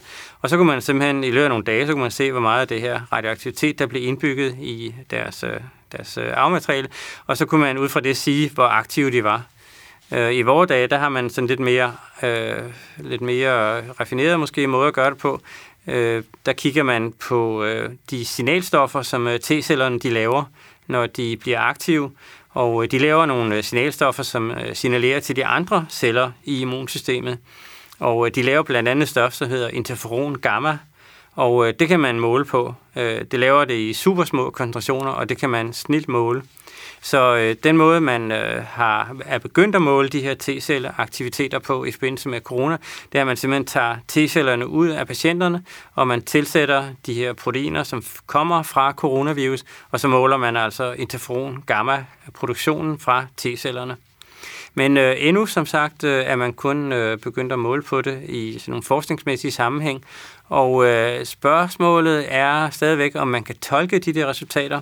Øh, fordi for eksempel med antistofferne, der finder man faktisk øh, nogle patienter, der bliver fuldstændig raske, uden overhovedet, at man kan detektere antistoffer hos dem. Man kan se, at de har virusen, og man kan se, at de reagerer positivt i testene, men øh, de laver ikke noget antistof til synligheden, og alligevel kan de blive raske. Og øh, omvendt, så kan man også øh, se nogen, øh, hvor T-celleaktiviteten ikke øh, er specielt øh, øh, påvirket. Øh, man kan også se nogen, hvor den faktisk er øh, påvirket, altså hvor, hvor, hvor man ser en aktivitet i de her T-celler. Men øh, igen, øh, øh, øh hvad det virkelig betyder for øh, patienternes evne til at blive raske, det, øh, det ved man ikke nu. Der har man simpelthen ikke øh, data nok til at kunne, kunne sige. Men øh som regel er det jo sådan, at øh, at øh, de her øh, øh, infektioner, når man prøver at bekæmpe dem, så er det jo en kombination af både antistoffer og T-celler. Så må ikke det er det med, med corona også. Og så har vi øh, en telefon igennem fra Hundested. Og ja. det er Nils, er det rigtigt? Ja, det er mig. Ja, hej Nils. Velkommen til. Hej. Hej. Tak. Har du... Jamen, øh, ja, er I begyndt at holde jul i Hundested, eller? Ja, ja, på lørdag, tror jeg. Okay, okay. Ja. ja. Så bliver juletræet tændt eller sådan noget. Hyggeligt, ja, hyggeligt. Og hvis du kommer i nærheden, så ned på havnen, der er 40 boder, der er åbent. Okay, okay. Ja, ja. Jamen, øh, det lyder som om, øh, at øh, der kunne være behov for nogle coronatiltag måske, med lidt afstand og sådan nogle ting. Ej, jeg tror nok, de har styr på det. Det er godt. Det har de. Ja, godt. Ja, ja. Men du vil ikke spørge om julen, kan jeg forstå? Nej, jeg har et spørgsmål, fordi jeg er så heldig, at jeg er blevet 70 år nu. Ja. Og så har jeg haft øh, lejet nogle lokaler og sådan noget, og det er så blevet... Ja, det er ikke blevet til noget på grund af det der skide corona, som børnene siger. Ja. Men så har jeg så lejet et luksussommerhus ud i Asserbo. Ja. Ja.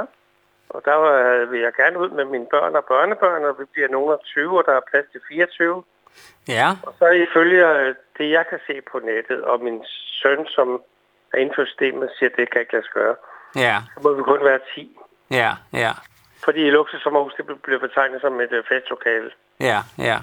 Er det rigtigt? Ja, det må man sige sådan umiddelbart, så er det, så er det jo nok rigtigt jo altså. Men øh, igen, øh, kunne man ikke øh, tweake det på en eller anden måde med, at man laver sådan lidt, øh, sådan lidt øh, skifteholdsfest øh, fest der? Hvor, Nej. Nej, hvad, I, I, skal, I skal være der alle sammen på en gang, eller hvad? Ja, men alle sammen. Altså, det er jo... øh, Der er en masse børn jo. Ja, ja.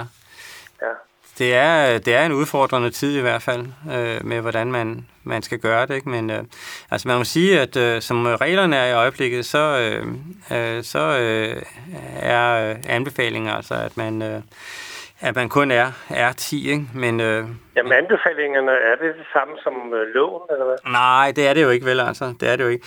Øh, men der er jo også anbefalinger om, for eksempel, at man øh, bør øh, undlade ud, udlandsrejser og sådan nogle ting. Ja, det ved jeg godt. Jamen, det og- er slet ikke det, jeg tænker på lige nu. Nej, nej. Men der man sige, at det er så også anbefalinger. Ikke? Der er ikke nogen, der forhindrer folk i at tage til Paris og, og skyde nytåret ind eller sådan nogle ting. Det er jo anbefalinger. Øh, og, øh, og det er jo ikke sådan, at man ikke kan komme ind i landet igen, for eksempel, når man har været ude Nej. eller sådan noget. Og øh, tilsvarende det her med, hvor mange man er hjemme, det er jo også øh, en anbefaling. I sidste ende, så øh, er det jo en selv, der bestemmer over øh, ens... Øh, Jamen, det vil sige, at hvis jeg nu holder min fødselsdag ude i det sommerhus, jeg lejet, som jeg lige ved at sige op nu, Ja, med mine øh, 20, og det er kun børn og børnebørn, ja. så kan politiet ikke komme og sige, ved at I er altså over, 20, over 10. Og så får jeg en bøde på 2500 kroner Øh. per næse. Øh, om de kan gøre det, øh, altså man kan sige, de skal jo have øh, en mistanke om, at der foregår noget, noget fordækt inde bag det her øh, Jamen, det er, jo, det er jo simpelthen en fødselsdag, jeg holder sammen med mine børn og børn. Ja, ja, ja, men man kan sige, hvis nu, øh, hvis nu naboerne ringer og siger, øh, de larmer helt vildt over i, øh, det- i Nilses sommerhus der, Ja, og, og, øh, sådan er det jo ikke, jo. og så, så tænker han, nu, nu, nu skal han have krammet på dig, og så siger han, og jeg tror altså også, de er øh, 20 derovre.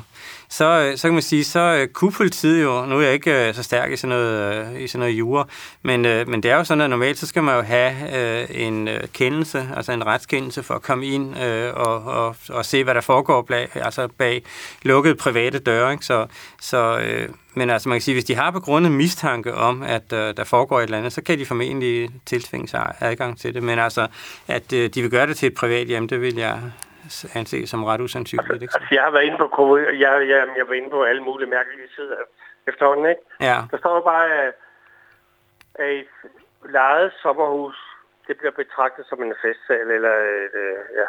ja, ja. Men øh, det, det gør det sikkert også øh, officielt der, ikke? Så, øh, så jeg er sikkert ude på et eller andet skråplan, ikke? Men, øh, men øh, okay, ja, hvis, hvis det ikke er dit sommerhus, ja, så, så, så kan I formentlig godt blive bustet, ikke? Fordi, øh, men hvis det, var, hvis det var dit private sommerhus, så skal man jo Det er have... det jo ikke. Det er jo sådan et af de der kæmpe luksussommerhus, Ja, ja. Øh, som men, er til udlejning. Ja, Det er ja. en fest. så, jamen, det, det, det, er formentlig, øh, det er formentlig rigtig opfattet, som du, øh, som du siger der, at, øh, at så er det formentlig betragtet som en, en festsal, ikke? Så, Ja, det er da bare skide ærgerligt. Jeg har en masse børnebørn, der havde glædet sig til at komme ud og svømme. ja, Så. ja, det, det, øh, Men, øh, Jamen, hvad, hvad kan du anbefale mig? Skal jeg bare gøre det, eller hvad? Ja, det, det, det er jo lidt svært for mig at sige, men, øh, men øh, jeg kan jo ikke, du ved, sidde her på National TV og anbefale et eller andet ulovligt. jeg Men, øh, men man kan sige, altså, altså der, der kan jo være nogle familielige omstændigheder. Ikke? Det kan jo være for eksempel, at I lever sammen til daglig alle sammen, eller Det gør vi, ja. Ja, og øh, det vil sige, at, at, øh, at øh, så kan man sige, at den eksponering, I så ville få ved at tage op i et sommerhus, øh, lejet eller ikke lejet, den vil jo så være den samme, som den I øh, var udsat for til daglig, kan man sige. Ikke? Så på den måde, så kan man jo sige, at, at så gør I jo ikke noget, som i virkeligheden er værre, end det I gør til daglig. Ikke? Og, Altså, de mennesker, jeg er sammen med, det er dem, jeg er sammen med til daglig. Ja. ja, ja. Det er jo netop en af de måder, man kan begrænse den her infektion på. Ikke? Ja, Det ja. er jo at, Ja, ja. øh, at have et, vælge et vist antal mennesker, som man så ser, og så ser man så ikke andre end dem. Ikke? Så.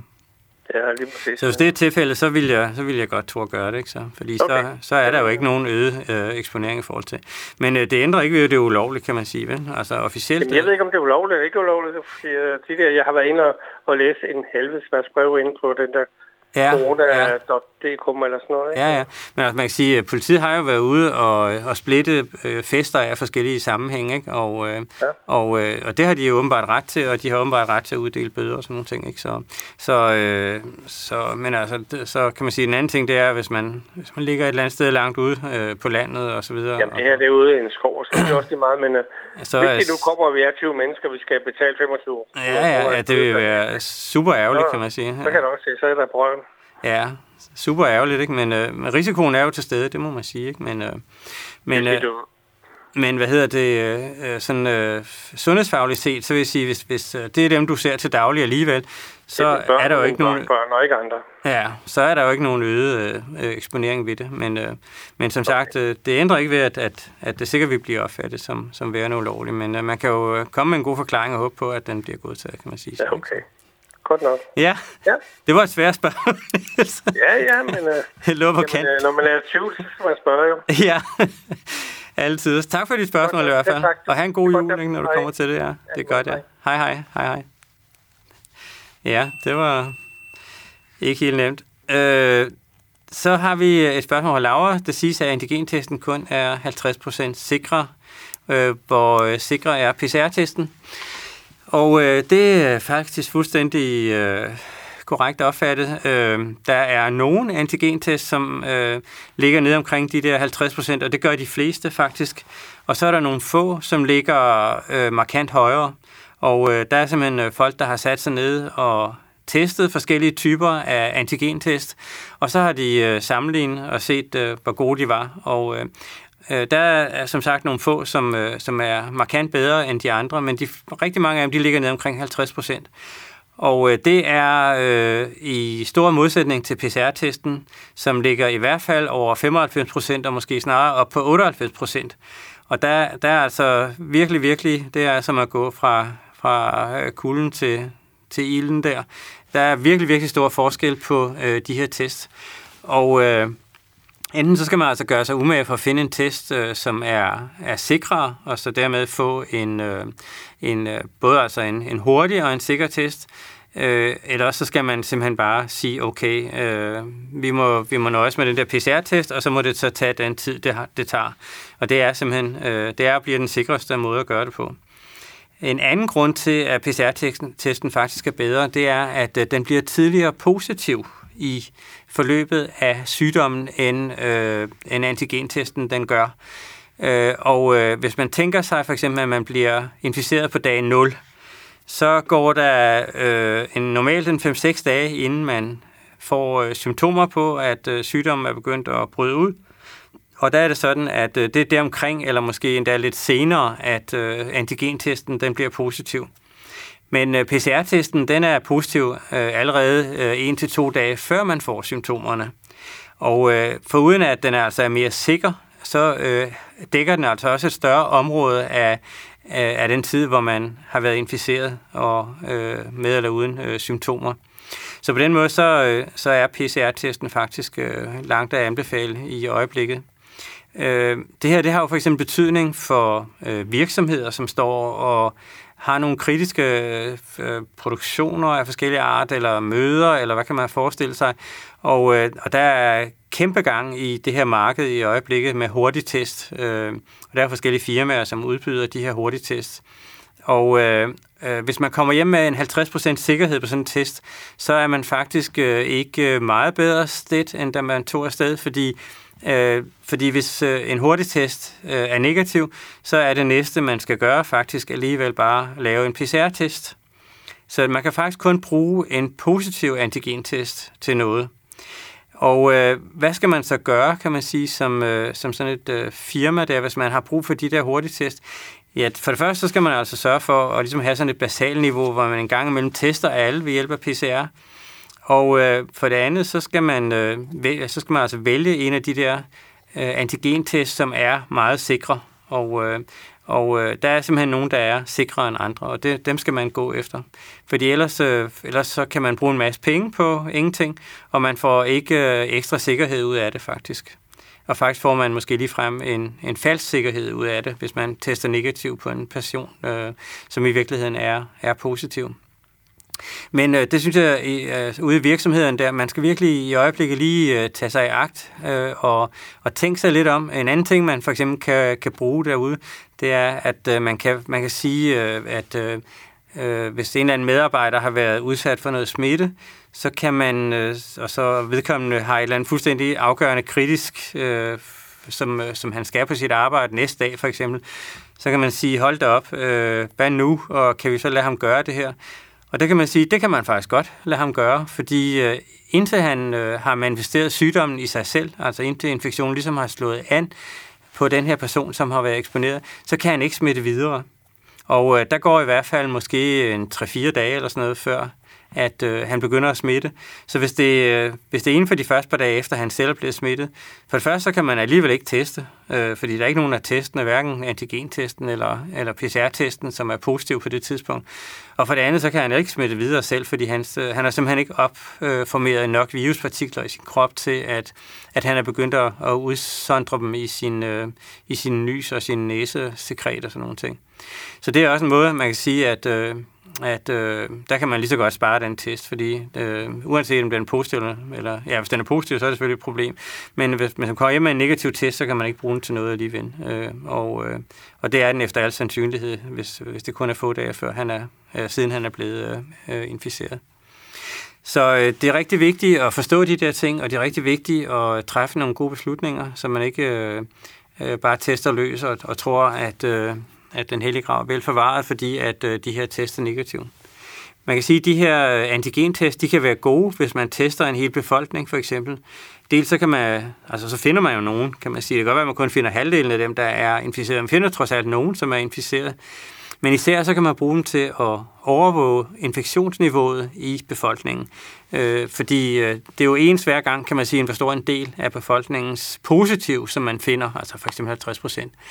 Og øh, der kan man så bruge dem til at, at teste for eksempel 1000 eller et eller andet øh, frivillige personer en gang om ugen, og så kan man få en idé om, hvor er vi overhovedet i øh, niveau på den her, øh, i den her infektion. Så sådan nogle ting kan man bruge dem til, øh, men du kan ikke bruge dem øh, på individniveau, når de kun er 50% sikre. Det giver ikke øh, nogen mening. Øh, så, øh, så der skal man altså tænke sig godt om, øh, når man bruger de der hurtige test. Ja, øh, det var lidt snak om, om test, og øh, vi har en sms mere fra Marian. Øh, er det rigtigt, at corona er påvirket af ens øh, blodtype? Og det er det faktisk øh, i, øh, i nogen grad, kan man sige, eller i, øh, i beskeden grad måske lige frem. Øh, der er det sådan, at øh, flere undersøgelser, øh, både en dansk undersøgelse fra Odense, men også øh, nogle tidlige undersøgelser fra Kina allerede tilbage i marts, fandt faktisk, at øh, type 0-patienter, at de havde et øh, mildere forløb end, øh, end øh, type A eller type B-patienter. Det er lidt forskelligt, hvad man finder øh, i det øh, danske studie. Der fandt man, at, øh, at det kun var A-patienterne, som havde øh, et, øh, et lidt øh, værre forløb end, end de andre. I det kinesiske studie var det faktisk både A og B, som havde et lidt værre øh, forløb end, øh, end 0-patienterne. Men øh, man kan sige, at det ikke, øh, altså det ikke øh, voldsomt meget mere. Øh, man kan jo også sige, at øh, det gælder også øh, smitten, at det gælder ikke kun, når man er blevet smittet. Det er også sådan, at der er faktisk færre øh, patienter, eller øh, personer, øh, når de ikke er blevet smittet nu, så må man kalde dem personer. Der er faktisk også færre personer med type 0, som bliver smittet, end personer med type A eller B, afhængig af hvor man nu er i verden. Så der er et eller andet med, med type 0, der beskytter lidt mod øh, coronavirusinfektion. Men øh, når det er sagt, øh, så er det ikke øh, særlig meget. Øh, det er noget med, jeg tror det var 13 eller 14 procent øh, nedsat risiko, der var med, med type 0. Og det er ligesom med testen her, som vi lige snakkede om, øh, så er det så, øh, så er følsomheden, kan man sige, i sådan et system så ringe, så man kan ikke øh, rigtig bruge det på, altså til noget på individniveau. Man kan ikke for eksempel gå ud og sige til til type 0-patienterne, at de kan bare gå ud til alle de fester, de vil, fordi de bliver ikke øh, inficeret så let som de andre. Eller sådan noget. Altså, der er tale om, at, øh, at det er en forholdsvis øh, beskeden effekt, og det er på populationsniveau, man ser på de her ting, og som, hvor det er, er interessant at, at bare følge det, og at man kan sige, det man kan bruge det til, det kan man få nogle idéer til, øh, hvordan mekanismerne kan være for infektionen måske.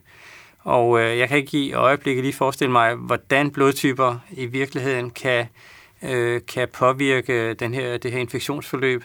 Men, øh, men nogle gange er det også nogle fællesfaktorer. Der kan være en fællesfaktor, som øh, måske både giver sig udtryk i, at, øh, at man får en, en bestemt blodtype i, øh, i, i fosterlivet eller sådan noget, eller, øh, og som så samtidig giver en følsomhed for, for coronavirus. Det behøver ikke at være blodtypen direkte måske, som kan øh, give sig udtryk i en øh, følsomhed eller ikke følsomhed for, øh, for den her virusinfektion. Så der er en beskeden effekt, øh, det er der faktisk, og øh, det er mere interessant med vævstyperne, fordi det kan man bedre forklare, fordi det er simpelthen vævstyperne, øh, de molekyler, som repræsenterer vores vævstyper, som præsenterer antigenerne, altså komponenterne fra virus for immunsystemet. Og der kan man bedre forstå, at hvis der er variationer i, den, i de hænder, som ligesom griber øh, de her øh, komponenter fra virus og præsenterer for immunsystemet, så kan de der hænder gribe på forskellige måder, kan man sige, øh, og præsentere det øh, bedre eller godt, og dermed kan man få et, et bedre eller eller, eller godt, øh, øh, eller dårligere, øh, hvad ved jeg, øh, immunrespons. Så der, der kan man forstå mekanismen i det, men, men lige med blodtyperne, det har jeg ikke øh, lige noget godt bud på, hvordan det kan forklares faktisk. Så. Ja, og øh, vi har en øh, sms mere. Øh, min roomie har haft en positiv test i tre uger. Er det normalt? Øh, det kan man faktisk øh, godt se, ja. Og øh, dermed ikke være sagt, at øh, han eller hun smitter stadigvæk. Øh, det er netop sådan, at man nogle gange ser nogle øh, forlængede forløb af, at man er positiv i de her test. Øh, Øh, og det kan også øh, være på, øh, på PCR-testen, som jo altså måler arvematerialet fra de her virus. Og øh, øh, det, den måde, man kan tolke det på, det er, at man, man, man øh, udsondrer åbenbart de her virus et godt stykke tid efter, at man har haft øh, sygdommen og symptomerne, og man måske er blevet rask. Men øh, de partikler, som man udsondrer, de er ikke nødvendigvis infektiøse. Så, øh, så man kan altså godt være positiv, og man kan også godt være uden for øh, smitterisiko. Øh, altså at øh, man behøver ikke at kunne smitte andre. Øh, så øh, det ser man simpelthen, at man ser nogle, øh, altså, hvad man vil kalde i medicinsk øh, sprog, nogle protraherede forløb, altså nogle forløb, som, som trækker ud. Og øh, hvad det skyldes, øh, det er åbenbart et eller andet med, at man ikke kan clear virus øh, godt nok, men man kan altså åbenbart clear det godt nok til, at man ikke nødvendigvis øh, smitter. Men øh, det er jo ikke noget, man kan umiddelbart måle i testen. Der skal man jo måle nogle andre parametre. Og øh, det vil... Øh, øh, der, der har man så sådan en tomfingerregel, hvor man siger, at øh, hvis man har Altså hvis man ligesom er kommet over sygdommen og ikke længere har symptomer, og så venter, venter nogle dage, øh, så kan man for alle praktisk regne med, at man ikke smitter mere. Så det er simpelthen øh, tomfingerreglen, uanset om man bliver ved med at, at være positiv. Så siger man, at øh, nogle dage efter man har fået ophævet de sidste symptomer, man er blevet de sidste symptomer kvidt, så øh, kan man faktisk øh, regne med, at man ikke smitter mere. Og så kan man jo være lidt overforsigtig og tage nogle, nogle flere dage og, og øh, på, på forskellige måder holde sig lidt i, i isolation måske, så man er helt sikker. Men, øh, men tomfingerreglen er, at man siger, at, øh, at to dage efter man er, er kommet tilbage og, og er, er rask, så skulle man ikke smitte mere. Vi har en telefon nu, og det skulle være Birgit ja. fra Herlev. Hej Birgit. Ja, hej. Hej, velkommen til. Jo, tak. Har du et ja, spørgsmål, ja? Ja. Jeg, jeg har meget dårlig lungefunktion på grund af kol. Ja. Og så vil jeg høre, om man ved noget om, om man så kan tåle at få vaccinen. Øh, jeg ja. vil simpelthen slå bunden ud af i.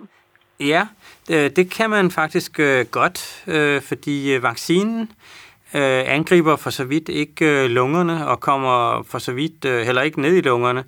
Den, okay. den sidder simpelthen ude i underhuden eller i musklen, eller hvor man nu giver den hen. Og øh, der laver den så en øh, lokal inflammation, altså en øh, lokal øh, immunreaktion derude.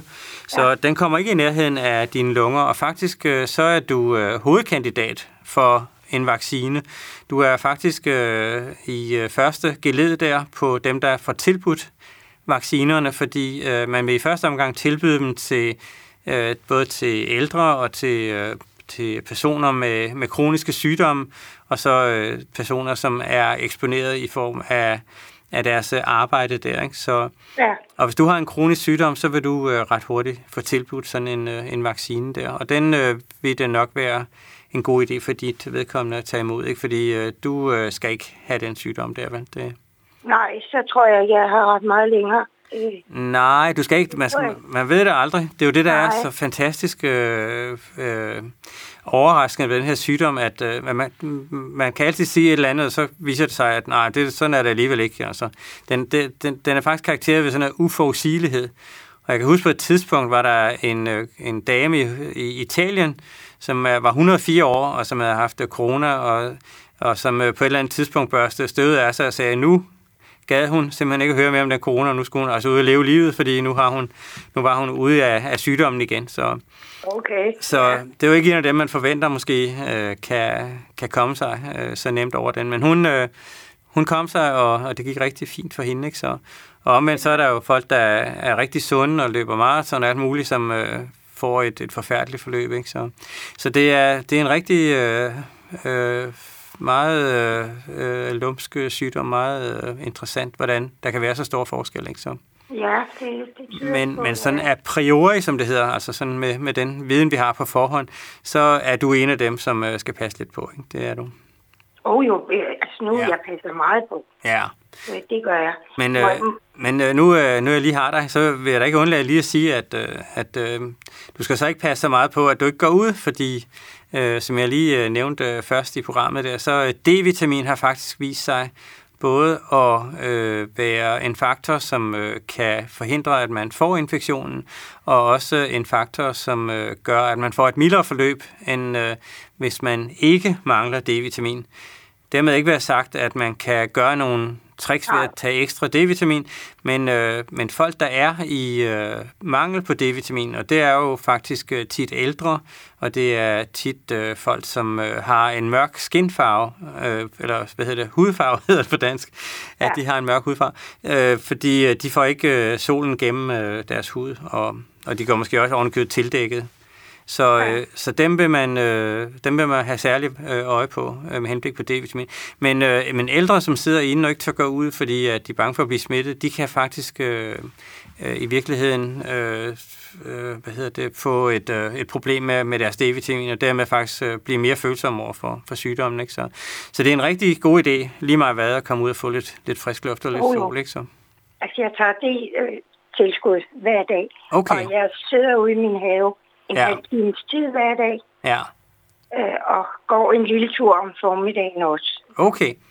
Det synes jeg lyder som en, Hvor jeg bor, ikke? en rigtig fornuftig ting, ja. Så jeg ved, Så, øh, sådan en halv time, jeg sidder derude, skulle det være fint nok. Ja, det, Selvom solen jo ikke skinner så meget lige for øjeblikket. Den skinner ikke så meget lige i øjeblikket, nej. Så.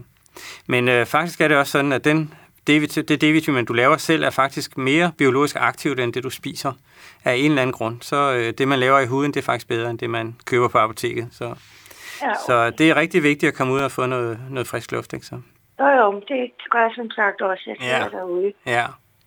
Så øh, som sagt, øh, nu øh, vi snakkede det vi begyndte at programmet, hvad man egentlig kan konkludere ud fra sådan nogle øh, videnskabelige tal der og undersøgelser osv. Og nu, øh, nu nævnte du lige det der med, at du tog D-vitamin, og jeg nævnte det her med, at hvis man manglede D-vitamin, så var man ikke så godt kørende, som hvis man øh, havde normalt niveau af D-vitamin. Og øh, der er mange, øh, øh, der så vi, vi slutter og så siger, Nå, men øh, hvis man mangler D-vitamin, så øh, får man et, et, et hårdt forløb med corona, og man, får, man bliver nemmere inficeret. Så øh, må det jo bare være sådan, at man må give befolkningen D-vitamin. Og det behøver så ikke at være tilfældet. Altså, der er mange ting, hvor man tænker, at så må det jo være. Og det viser sig så, at, øh, at sådan er det ikke nødvendigvis. Øh, og jeg, jeg kan faktisk nævne et meget skægt eksempel. Øh, det er, da man indførte øh, sådan noget med cykelhjelme øh, så, øh, så var der nogle steder, der kunne man faktisk ikke vise, at der var effekt af de der cykelhjælper. Og det faldt mig ud af, at det var fordi, at øh, dels så øh, følte cyklisterne sig mere sikre, når de kørte med cykelhjælper, så de kørte sådan mere hasarderet, end de ja. plejer at gøre. Og bilisterne der, som kørte bagved, de kunne se, at øh, cyklisten kørte med cykelhjelm, så tænker de, okay, så kan de køre lidt tættere på. Så de, øh, de kørte simpelthen tættere på. Ikke? Så okay. sådan nogle ting, hvor man, og ligesom med, med det her med d man, man sidder og tænker et eller andet, okay, øh, hvis problemet er, at der ikke er d så må vi jo give noget. Men det er bare ikke sikkert, at øh, det rent faktisk øh, har nogen effekt i det lange løb. Så okay. der er ikke andet, der er kun én vej frem, og det hedder double blind, øh, placebo-kontrolleret, øh, randomiseret undersøgelse. Ikke? Det er den måde, man undersøger altså nogle ting på. Ikke? Så. Ja, okay. Så, så. Ja. Men, øh, men godt, øh, at du lige nævnte det, og øh, fordi det er, det er også en interessant øh, aspekt af den her sygdom med, med D-vitamin. Ikke så? Men tak for dit øh, spørgsmål, øh, og, øh, og have det godt ude i Herlev. Jo tak. Hvis jeg lige må spørge, ja. når tiden kommer, og vaccinen er det synes jeg ikke rigtigt, jeg fik fat i, i den udsendelse, der var her for et par timer siden. Skal man selv henvende sig? Øh, Lægen, eller hvordan? Øh, det kan, det kan sagtens være, man skal det. Jeg tror ikke, der har været nogen detaljer fremme om det, hvordan man Nej. egentlig vil nå de der øh, personer. Men det er i hvert fald en god idé at lægge billet ind og sige, at man er interesseret. Ja. Øh, det, fordi det er jo ikke sikkert, at din diagnose er registreret, eller det er jo ikke sikkert, eller et eller andet, ikke så? så øh, altså hos min læge er den, der går jeg til kontrol en gang om året. Okay, ja. Så, og man kan jo også i hvert fald se på dit uh, øh, CPR-nummer, ikke? at du uh, måske også uh, hører til en aldersgruppe, hvor man vil tilbyde det i, ikke så? Ja, jeg er 66, så... Ja, okay. Ja, så er det måske lige på kanten, ikke? Om, ja. At man vil, ikke? Men, øh, men øh, i hvert fald, øh, din sygdom skulle i hvert fald øh, helt klart øh, bidrage til, at, at man vil prioritere dig højt, ikke så? Ja, det er godt. Det er godt. Jeg siger tusind tak. For det gør jeg også. Tak skal du have, Birgit. Tak, fordi du ringede. Det er godt. Hej hej. Vi har et øh, spørgsmål her. Skal man testes for covid-19, inden man bliver vaccineret? Og øh, det tror jeg ikke, at man vil øh, gøre. Jeg tror, man vil, øh, vil vaccinere øh, hvem som helst, øh, som vil vaccineres.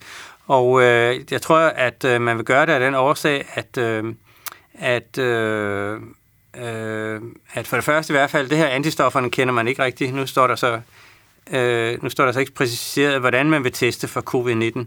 Men hvis nu man, hvis nu man snakker om antistoffer, eller, øh, øh, så, så ved man jo ikke rigtigt, hvordan man skal tolke de der antistoffer, for at sige det rent ud. Øh, der er også nogen, for eksempel, øh, fandt man i øh, nogle amerikanske undersøgelser, som aldrig nogensinde havde altså været udsat for, man vidste bestemt, at de ikke havde været udsat for de her virus, og alligevel så havde de nogle antistoffer. Øh, og hvordan de har fået det, det er måske simpelthen fordi, at man naturligt har nogle antistoffer mod øh, den her coronavirus, eller måske at øh, man har nogle antistoffer mod, øh, mod nogle af de andre øh, coronavirus. Øh, og øh, øh, så, så lidt afhængig af, hvad man mener med, med COVID, hvordan man, skal, hvordan man vil testes der. At man kan sige, i hvert fald, hvis man, øh, hvis man øh, lige har været ude og blive testet med en PCR-test, og ved, at man har en aktiv infektion kørende, så vil man næppe vaccinere. Og det er ud fra det princip, at man aldrig sådan set vaccinerer nogen, som har en aktiv infektion kørende. Og øh, det er det, fordi at øh, vaccinen dels måske ikke virker så godt, fordi immunsystemet er allerede optaget af at bekæmpe infektionen, som man samtidig har. Eller øh, i virkeligheden kan man måske inducere nogle overreaktiviteter i immunsystemet eller sådan noget. Men i hvert fald, øh, princippet er, at man vaccinerer aldrig øh, personer, som har en anden infektion kørende. Så hvis man aktivt ved, at man har sådan en infektion kørende, så, øh, skal, man, øh, så skal man vente lidt for, øh, for alle øh, parters øh, øh, hvad hedder det, fordel der. Men, øh, men øh, man kan sige, at man vil komme til at vaccinere nogen, som har covid-19. Og det vil man jo komme til, fordi øh, en god del af dem, der har øh, coronavirusinfektion i befolkningen, ved ikke, at de har det. Øh, I forskellige undersøgelser taler man jo om i hvert fald måske en fjerdedel, som øh, har infektionen uden at have nogen symptomer. I andre undersøgelser taler man måske ligefrem om 50 procent af befolkningen, som har øh, øh, infektionen uden at vide, at man har den. Så derfor så vil der være mange af dem, som kommer til vaccinationsstederne fuldstændig uvidende om, at de har sygdom, og så vil de blive vaccineret. Og øh, det har der sikkert også været i virkeligheden i nogle af de her tests, man har kørt indtil nu. Så, øh, øh, og det er der til synligheden ikke øh, sket noget med indtil nu og så videre. Men det er jo stadigvæk øh, lidt mindre materialer, man har. Så, øh, så øh, det vil være noget af det, man finder ud af, når man får nogle større øh, befolkninger at kigge på. Ah, undskyld, der øh, var lige en lille nys her. Men øh, øh, det vil man komme til, men man vil næppe lave en, øh, en test øh, bare øh, øh, før man får, får øh, tilbudt den der vaccine. Det vil man næppe gøre. Ja, og vi har en sms mere fra Claus. Øh, hvad mener du om resultatet fra Salling-rapporten? Og øh, nu, øh, øh, Salling-rapporten er jo øh, den her mundbindsrapport, og vi nævnte det jo lige øh, kort i, øh, i begyndelsen af programmet, og øh, for lige at summere det der, der fandt man jo altså ud af 5.000 patienter, at øh, 40 blev inficeret, hvis man gik med mundbind, og 52, tror jeg det var, blev inficeret i den gruppe, som ikke gik med mundbind. Og hvad var så konklusionen? Og der var så nogen øh, dagblade især, som mente, at der var en lille forskel, og det kan man faktisk ikke sige, fordi statistikken i det, øh, den gør, at øh, der faktisk statistisk set ikke forskel på en gruppe med 40 og en gruppe med 50 øh, syge i. Øh, så man kan ikke konkludere, at øh, mundbindene har haft en effekt. Og man kan faktisk heller ikke konkludere, at de ikke har haft en effekt, øh, fordi øh, der har materialet simpelthen ikke været stort nok. Der skal man simpelthen op øh, på nogle øh, større deltagerantal i undersøgelsen, for at man kan have det, der hedder power nok til, at man kan sige øh, definitivt, at der er en effekt. Man kan sige her i den her undersøgelse, at der var en tendens til, at der kunne være en effekt, Øh, og det er også det, man ser i andre øh, undersøgelser. Eller der ser man ikke en tendens, der ser man, at der rent faktisk er en effekt. Men øh, øh, man finder også som regel, at effekten er mindre end de andre tiltag, som man kender, som øh, social isolation, eller det her med at vælge nogle øh, få, øh, øh, altså en omgangskreds, hvor man så nøjes med at holde sig til den der omgangskreds, eller øh, og simpelthen at, og, øh, at holde korte møder og lade være med at, at blande sig så meget. Alle de der ting der, som vi, som vi kender. Så øh, der er formentlig en effekt af mundbind, men den er formentlig lille. Og øh, det passer også med, at man så i virkeligheden skal have et stort materiale for at kunne vise, at der er en lille effekt. Hvis man øh, havde en stor effekt i det danske materiale, så ville man have kunne se det også i øh, et, et materiale, som havde øh, 5.000 deltagere. Så hvis der er en effekt øh, på at gå øh, med mundbind i Danmark, så er effekten formentlig lille, men man skal op på et øh, større deltagerantal i sådan nogle undersøgelser, før man kan sige det med sikkerhed. Så i øjeblikket går vi med mundbind, fordi vi tror uden fra udenlandske studier, at der er noget effekt, og så i virkeligheden måske også, fordi der er en psykologisk faktor i det, og den psykologiske faktor, den går på, at man har vist, at hvis man har mundbind på, så vasker man faktisk også tiger hænder. Man holder faktisk kortere møder, og man holder større afstand til andre mennesker, og man piller sig mindre i ansigtet, så man kan få spredt virus rundt. Så øh, de der effekter kan faktisk også øh, have en effekt på, på mundbindet, uden at det faktisk egentlig er øh, filtreringen i mundbindet, som er årsagen til det. Ja, og vi øh, har ikke lige et øh, spørgsmål klar, men det, jo, det har vi alligevel. Så er ondt i brystkassen, hovedpine og træthed på tredje dagen, øh, symptomer på corona. Og så kan man sige, øh, på tredje dagen efter smitteeksponering, der tror jeg ikke, at øh, det kan være et tegn på corona, fordi der har man faktisk øh, ikke øh, nogen symptomer. De kommer først øh, tidligt fra 5. 6. dag, og så kan, de, så kan det faktisk være helt op til 10 dage måske, før man får symptomer. Så øh, det er næppe et tegn på, øh, på, øh, øh, på corona. Hvis, øh, hvis på tredje dagen betyder øh, på tredje dagen efter man har fået symptomer, altså på tredje dagen efter man har fået nogle, nogle influenza-lignende symptomer eller forkølelseslignende symptomer, så er vi ude på noget, der ligner 8. dagen i, øh, i infektionstiden der. Og øh, så kunne man faktisk meget vel tænke sig, at øh, de her symptomer de var øh, relateret til øh, coronavirusinfektionen. Men på tredje dag efter infektionen, der kan det ikke være. Øh, der er jo så den øh, lille hage ved det, kan man sige, at, øh, at øh, ondt i brystkassen, hovedpine og træthed kunne jo faktisk være en rigtig mange andre ting også. Øh, det kunne sagtens være influenza for eksempel, fordi man kan slet ikke skelne mellem øh, influenza og coronavirusinfektion. Bare på symptomerne, der må man simpelthen teste for at finde ud af, hvad det er for en af, øh, af infektionerne. Men øh, man kan også, man, nogle gange skal man også øh, tænke på de sygdomme, som slet ikke har noget med infektionssygdommen at gøre. Og øh, ondt i brystkassen, der får jeg jo straks øh, associationer i forhold til hjertet.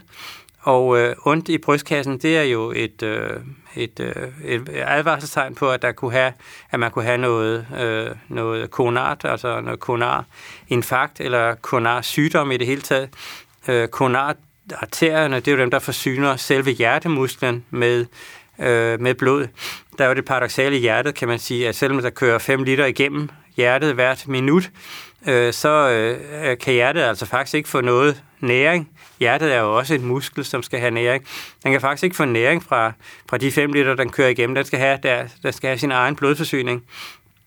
Og så derfor så øh, er, der nogle små øh, kar, som går rundt om hjertet, som hedder koronararterierne, og det er højtrykskar, hvor der altså kører øh, højtryksblod øh, blod igennem, og som er det, som forsyner hjertet. Men hvis de stopper til af den ene eller den anden årsag, så får man øh, iskemismerter. Man får altså smerter på grund af iltmangel i, øh, i øh, hjertevævet, der, og det gør virkelig, virkelig ondt. Altså iskemismerter er virkelig kraftige smerter, iltmangelsmerter.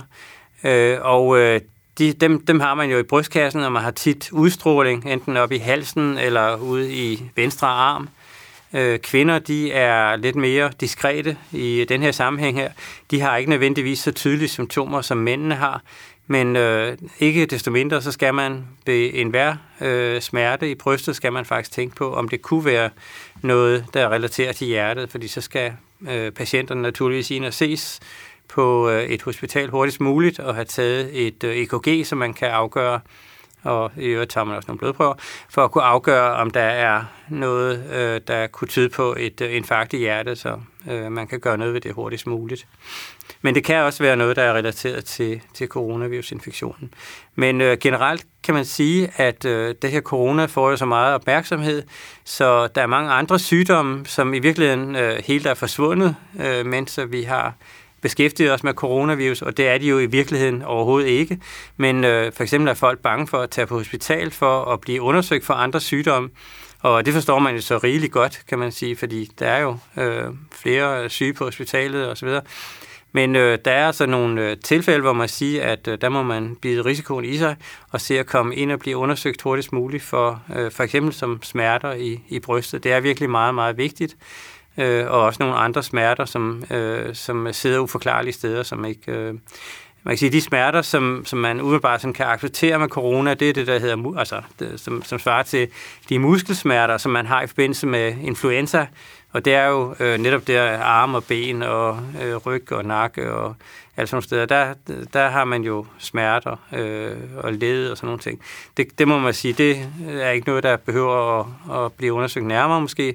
Og så fik jeg så også lige nævnt nakke, og der skal man selvfølgelig også, øh, når man er i nakkeregionen, tænke på meningitis.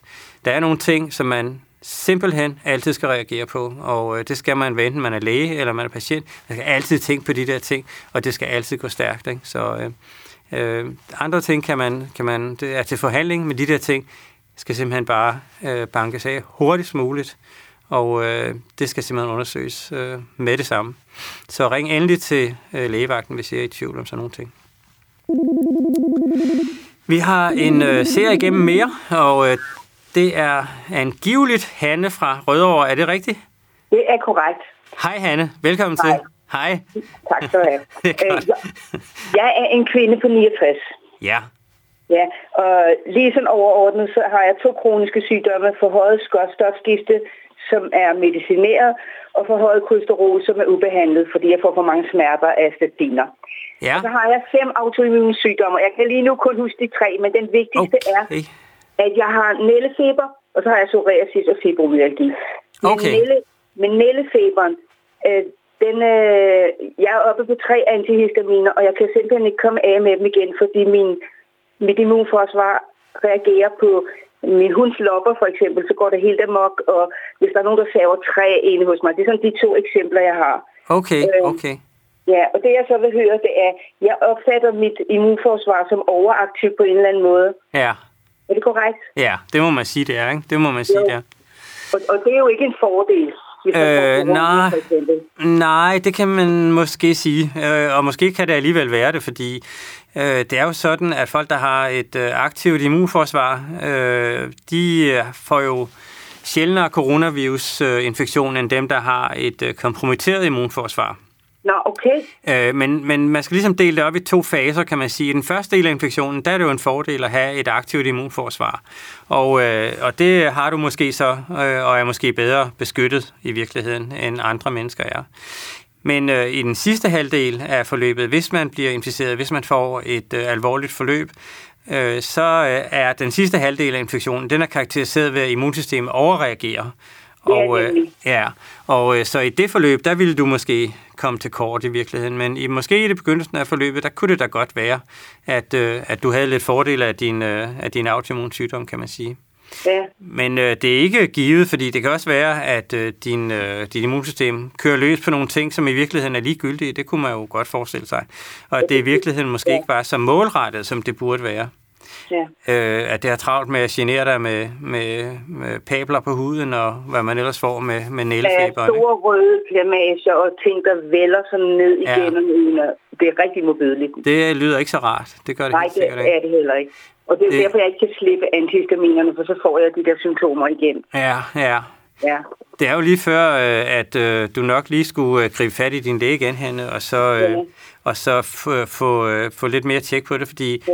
Altså, der er jo der er i hvert fald to ting, som jeg lige sidder og tænker på. Ikke? Det ene det er jo at give dig lidt mere øh, immunsupprimerende behandling, altså for eksempel i form af, af steroid, altså binyrbark hormon. Ikke? Det, det giver man jo til, øh, til sådan nogle allergipatienter, og der er jo nogen, der går fra at være bare allergiske hele sæsonen, og så får de sådan et enkelt skud, sådan et depotmedicin der, og så har de faktisk en fuldstændig normal sommer, ikke? Ja, for, altså, jeg har ikke noget med pollenallergi eller noget som helst. Jeg, nej, det, nej. det reagerer jeg slet, slet ikke på. Nej, men øh, så er der den anden ting, jeg tænker på, ikke, og det kunne måske være mere relevant for dig, det er det, der hedder hyposensibilisering. Og øh, det er jo, hvor man øh, identificerer det antigen, som får dig til at slå ud med de her nældefeber. Øh, og der er måske ligefrem mange i de tilfælde. Men øh, man kunne måske finde nogle af dem, som øh, var de værste af dem. Og så kan man simpelthen lave sådan en terapi, hvor man øh, giver dig de der, øh, de der ting, du ikke kan tåle, i øh, bitte, bitte, bitte små doser, i så små doser, du, så du faktisk godt kan tåle det. Og når du øh, godt kan det, så sætter man dosis lidt op, og så giver man lidt mere, og så kan du tåle det, og så sætter man dosis lidt op, og så kan du tåle det. Det er princippet i hyposensibilisering. Og øh, det, der sker, det er, at man får oprejst, som det hedder, altså man får dannet nogle, øh, nogle regulatoriske T-celler, som går ind og regulerer de celler, som øh, laver alt det her ballade hos dig. Ja. Så, øh, så prøv at læse lidt på hyposensibiliseringsbehandling, og prøv at snakke jeg med din Jeg har jo gået ude på dermatologisk øh, i en periode, og der sagde jeg, at jeg er allergisk over for det og det. Ja. Og der sagde overlægen til mig, det kan du ikke regne med. Næste gang kan det være noget andet. Ja, ja. Fordi det er et uudforsket område, det her. Det var det kunne også, øh, det kunne også sagtens være. Men, ja. øh, men øh, du ved, nogle gange, som vi, som vi også snakker om i begyndelsen af programmet, her, nogle gange så øh, må man lave sådan en afvejning, ikke? hvor syg er man, og hvor meget besvær gider man at have ved at prøve at blive rask og sådan nogle ting. Ikke? Og, og nu tænker jeg, når du øh, siger det på den måde, du gør det, så tænker jeg lidt, at, øh, at hvis, hvis man er så plaget af det, så vil det måske være, være værd at prøve at gøre en indsats for at måske få elimineret ja. nogle af de der antigener. Ikke så? Ja. Så det vil jeg i hvert fald. Vil du, vil du øh rubricere mig som hørende til risikogruppen. Ja, du er på kanten, vil jeg sige. Ikke? Øh, de der autoimmunsygdomme der er ikke øh, dem, der, som jeg umiddelbart tænker på. Men øh, hvis du har lidt for højt kolesterol, og hvis du har noget stofskiftesygdom, så vil jeg sige, så er det måske især stofskiftesygdommen, og måske sekundært kolesterolen. Og kolesterolen, der tænker jeg på noget med, at man ved, at, at folk, som er overvægtige, at øh, de har øh, en, øh, en større chance for at blive inficeret, en større øh, ja, det er. Det er du ikke, nej. nej men, men det der med, at du alligevel har øh, lidt ændring af kolesterol, det kunne måske øh, være en, og det er fuldstændig øh, hjernespind fra min side, ikke? Det, det kunne måske godt øh, virke lidt i samme retning, ikke? Men ja. ellers, ellers så vil jeg sige, at din, øh, din øh, endokrin sygdom der, øh, ville nok øh, være, at, øh, at jeg ville være lidt forsigtig med det, ikke så? Ja, man snakker normalt øh, primært om diabetes øh, som risikofaktor, ikke? men jeg kunne også godt forestille mig, at, øh, at øh, øh, tyredea, altså skjoldbruskkirtlen, det også, ja. også kunne ja. være et problem. Ikke så? Altså jeg får to halve propyltiuracil om dagen. Ja. lige i øjeblikket. Tidligere har jeg fået lidt mere. Okay, okay. Og jeg ja. tror også, at kolesteroltallet har sænket sig en smule, fordi jeg har været overvægtig før. Okay. Men, jeg øh, 30 kilo mere. Ja. Så, ja. jeg, vil, øh, jeg vil nok øh, lægge billet ind på en vaccine, Hanne. Det vil du? Ja, det vil jeg nok. Så, det vil at jeg snart tager en snak med min læge. Ja, det vil jeg gøre, ikke så? Jo. Hanna, tak ja. for det, du ringede. Det var super. Ja, og tusind tak, fordi du fik afklaret nogle ting for mig. ja, det er godt. det er godt, Hanna. Ha, ha det ja. godt. Ja, i lige måde. Tak skal du have. Hej. Det er godt. Og øh, vi har øh, flere spørgsmål på øh, sms'en her. Hvis den smittet klapper min hund, vil jeg så kunne blive smittet ved også at klappe den? Og hvis ja, hvor længe vil kunne via overleve på den? Øh, I princippet ja, kan det faktisk godt lade sig gøre. Øh, hvis, øh, hvis, hvis en person er smittet og øh, nyser øh, i sin hånd, i stedet for at nyse i sit øh, ærme, som vi jo er blevet instrueret at gøre, så vil vedkommende have masser af smitsomme partikler på sin, øh, på sin hånd. Og øh, hvis man tør dem af i hunden der, så vil de selvfølgelig kunne sidde der. Og øh, øh, hvor længe de vil kunne sidde der, øh, det tør jeg ikke lige sige. Der er ikke nogen, der har undersøgt hunde, men øh, der er nogen, der har undersøgt øh, andre ting i vores omgivelser. Og øh, der har man faktisk fået revideret øh, opfattelsen lidt af, hvor længe det kan sidde i, øh, i øh, omgivelserne. Øh, der var nogen, der oprindeligt fandt der i begyndelsen af året, at der kunne, øh, der kunne, der kunne det nok sidde i, altså der talte man om 24-48 timer, og der var nogen, der fandt op til 5 dage. Nu er der altså nogen, der har fundet, at øh, 28 dage efter, øh, at man har strøget øh, virus ud på, på glas og på metal og forskellige steder i omgivelserne, kan man faktisk stadigvæk se øh, infektiøse partikler, altså i princippet partikler, som kan give sygdom. Øh, så det er ganske, ganske længe, at de kan overleve i, øh, i omgivelserne. Øh, det betyder jo også, at, øh, at øh, man måske godt kan lægge lidt mere vægt på at få øh, at få altså på, på hygiejne i det hele taget i omgivelserne. Og der, du tænker ikke på, at man nødvendigvis skal øh, ud og købe sådan en 5 liter dunk med hospitalsprit og spritte det hele af. Men det, jeg tænker på, det er, at, øh, at øh, virus er, er vanvittigt følsomme over for sæbe. Almindelig, fuldstændig almindelig sæbe. Øh, sådan en almindelig øh, øh, opvaskemiddel for eksempel, bare i, i øh, normal koncentration i opvaskevand. Det kan virus øh, overhovedet ikke tåle. Og øh, det har måske noget med, at, øh, at de bliver klædt af. De har sådan en, en fedtkappe omkring, øh, omkring selve viruspartiklen. Og hvis den bliver strippet af, så er de øh, med det samme uden for, øh, for infektionsevne. Så, øh, så hvis, øh, hvis der har været en på besøg, øh, som man måske ved har, sm- øh, har smittet, og som man mistanker om, hunden har været, øh, har været øh, udsat for det her også, så er det måske øh, en, et tidspunkt at, at give hunden et bad, øh, fordi øh, almindelig sæbe der i, i sådan et øh, hundebad der, det vil i hvert fald tage, tage alle de her viruspartikler ud, det er helt sikkert. Men øh, det er igen sådan øh, lidt teoretisk øh, spørgsmål. Ikke? Det er ikke den måde, som de fleste bliver smittet på. De fleste bliver altså smittet på forholdsvis øh, kort afstand i et rum med mange mennesker, som er lukket af uden for meget ventilation, øh, hvor man altså har øh, været et stykke tid, og hvor der har foregået aktiviteter med, med sang og tale og øh, og sådan nogle ting. Så det er, det er der, hvor det sker. Men det andet kan teoretisk set øh, ske. Men, øh, men mere sådan kan man sige, her kan det have akademisk interesse, at det faktisk kan, kan ske på den måde. Så. Godt tænkt. Og øh, det øh, er simpelthen, hvad vi har nået i dag, og øh, det er jo skrækkeligt, fordi øh, jeg har jo en masse, masse andre ting, jeg gerne vil have fortalt, men tiden den flyver simpelthen, øh, når jeg sidder her, og jeg håber, at den også gør det ude i stuen, og øh, jeg håber, at øh, vi får lejlighed til at mødes igen øh, et øh, lille, øh, et meget skægt studie, som øh, folk de også har gjort. Det var nogen, der har tænkt over, hvor mange viruspartikler er der i grunden i sådan en person, som er inficeret. Og der har de så regnet på, at der er nok et sted mellem 10 i 9. og 10 i 11. Og 10 i 9. det er en milliard, og 10 i 11. det er altså så 100 milliarder. Og så er de også, øh, så er de også øh, morer sig med at finde ud af, hvad, hvad, hvad, hvad, hvad vejer så noget? Og det vejer så et milliondel gram har man så fundet ud af. Og så har man så ganget op, og så har man fundet ud af, at der er 100 gram coronavirus i verden. Og hvad i alverden man skal bruge det til, det er et meget godt spørgsmål. Men øh, det illustrerer lidt, hvor interessant den her sygdom er, og hvor, øh, hvor meget folk de går op i at, at udrede øh, konsekvenser og mekanismer. Men øh, rigtig mange tak for i aften, og øh, på gensyn, og øh, i hvert fald øh, pas på hinanden. Ha' en god jul, hvis øh, ikke vi ses inden jul. Det må vi lige se, om det bliver til. Tak for i aften.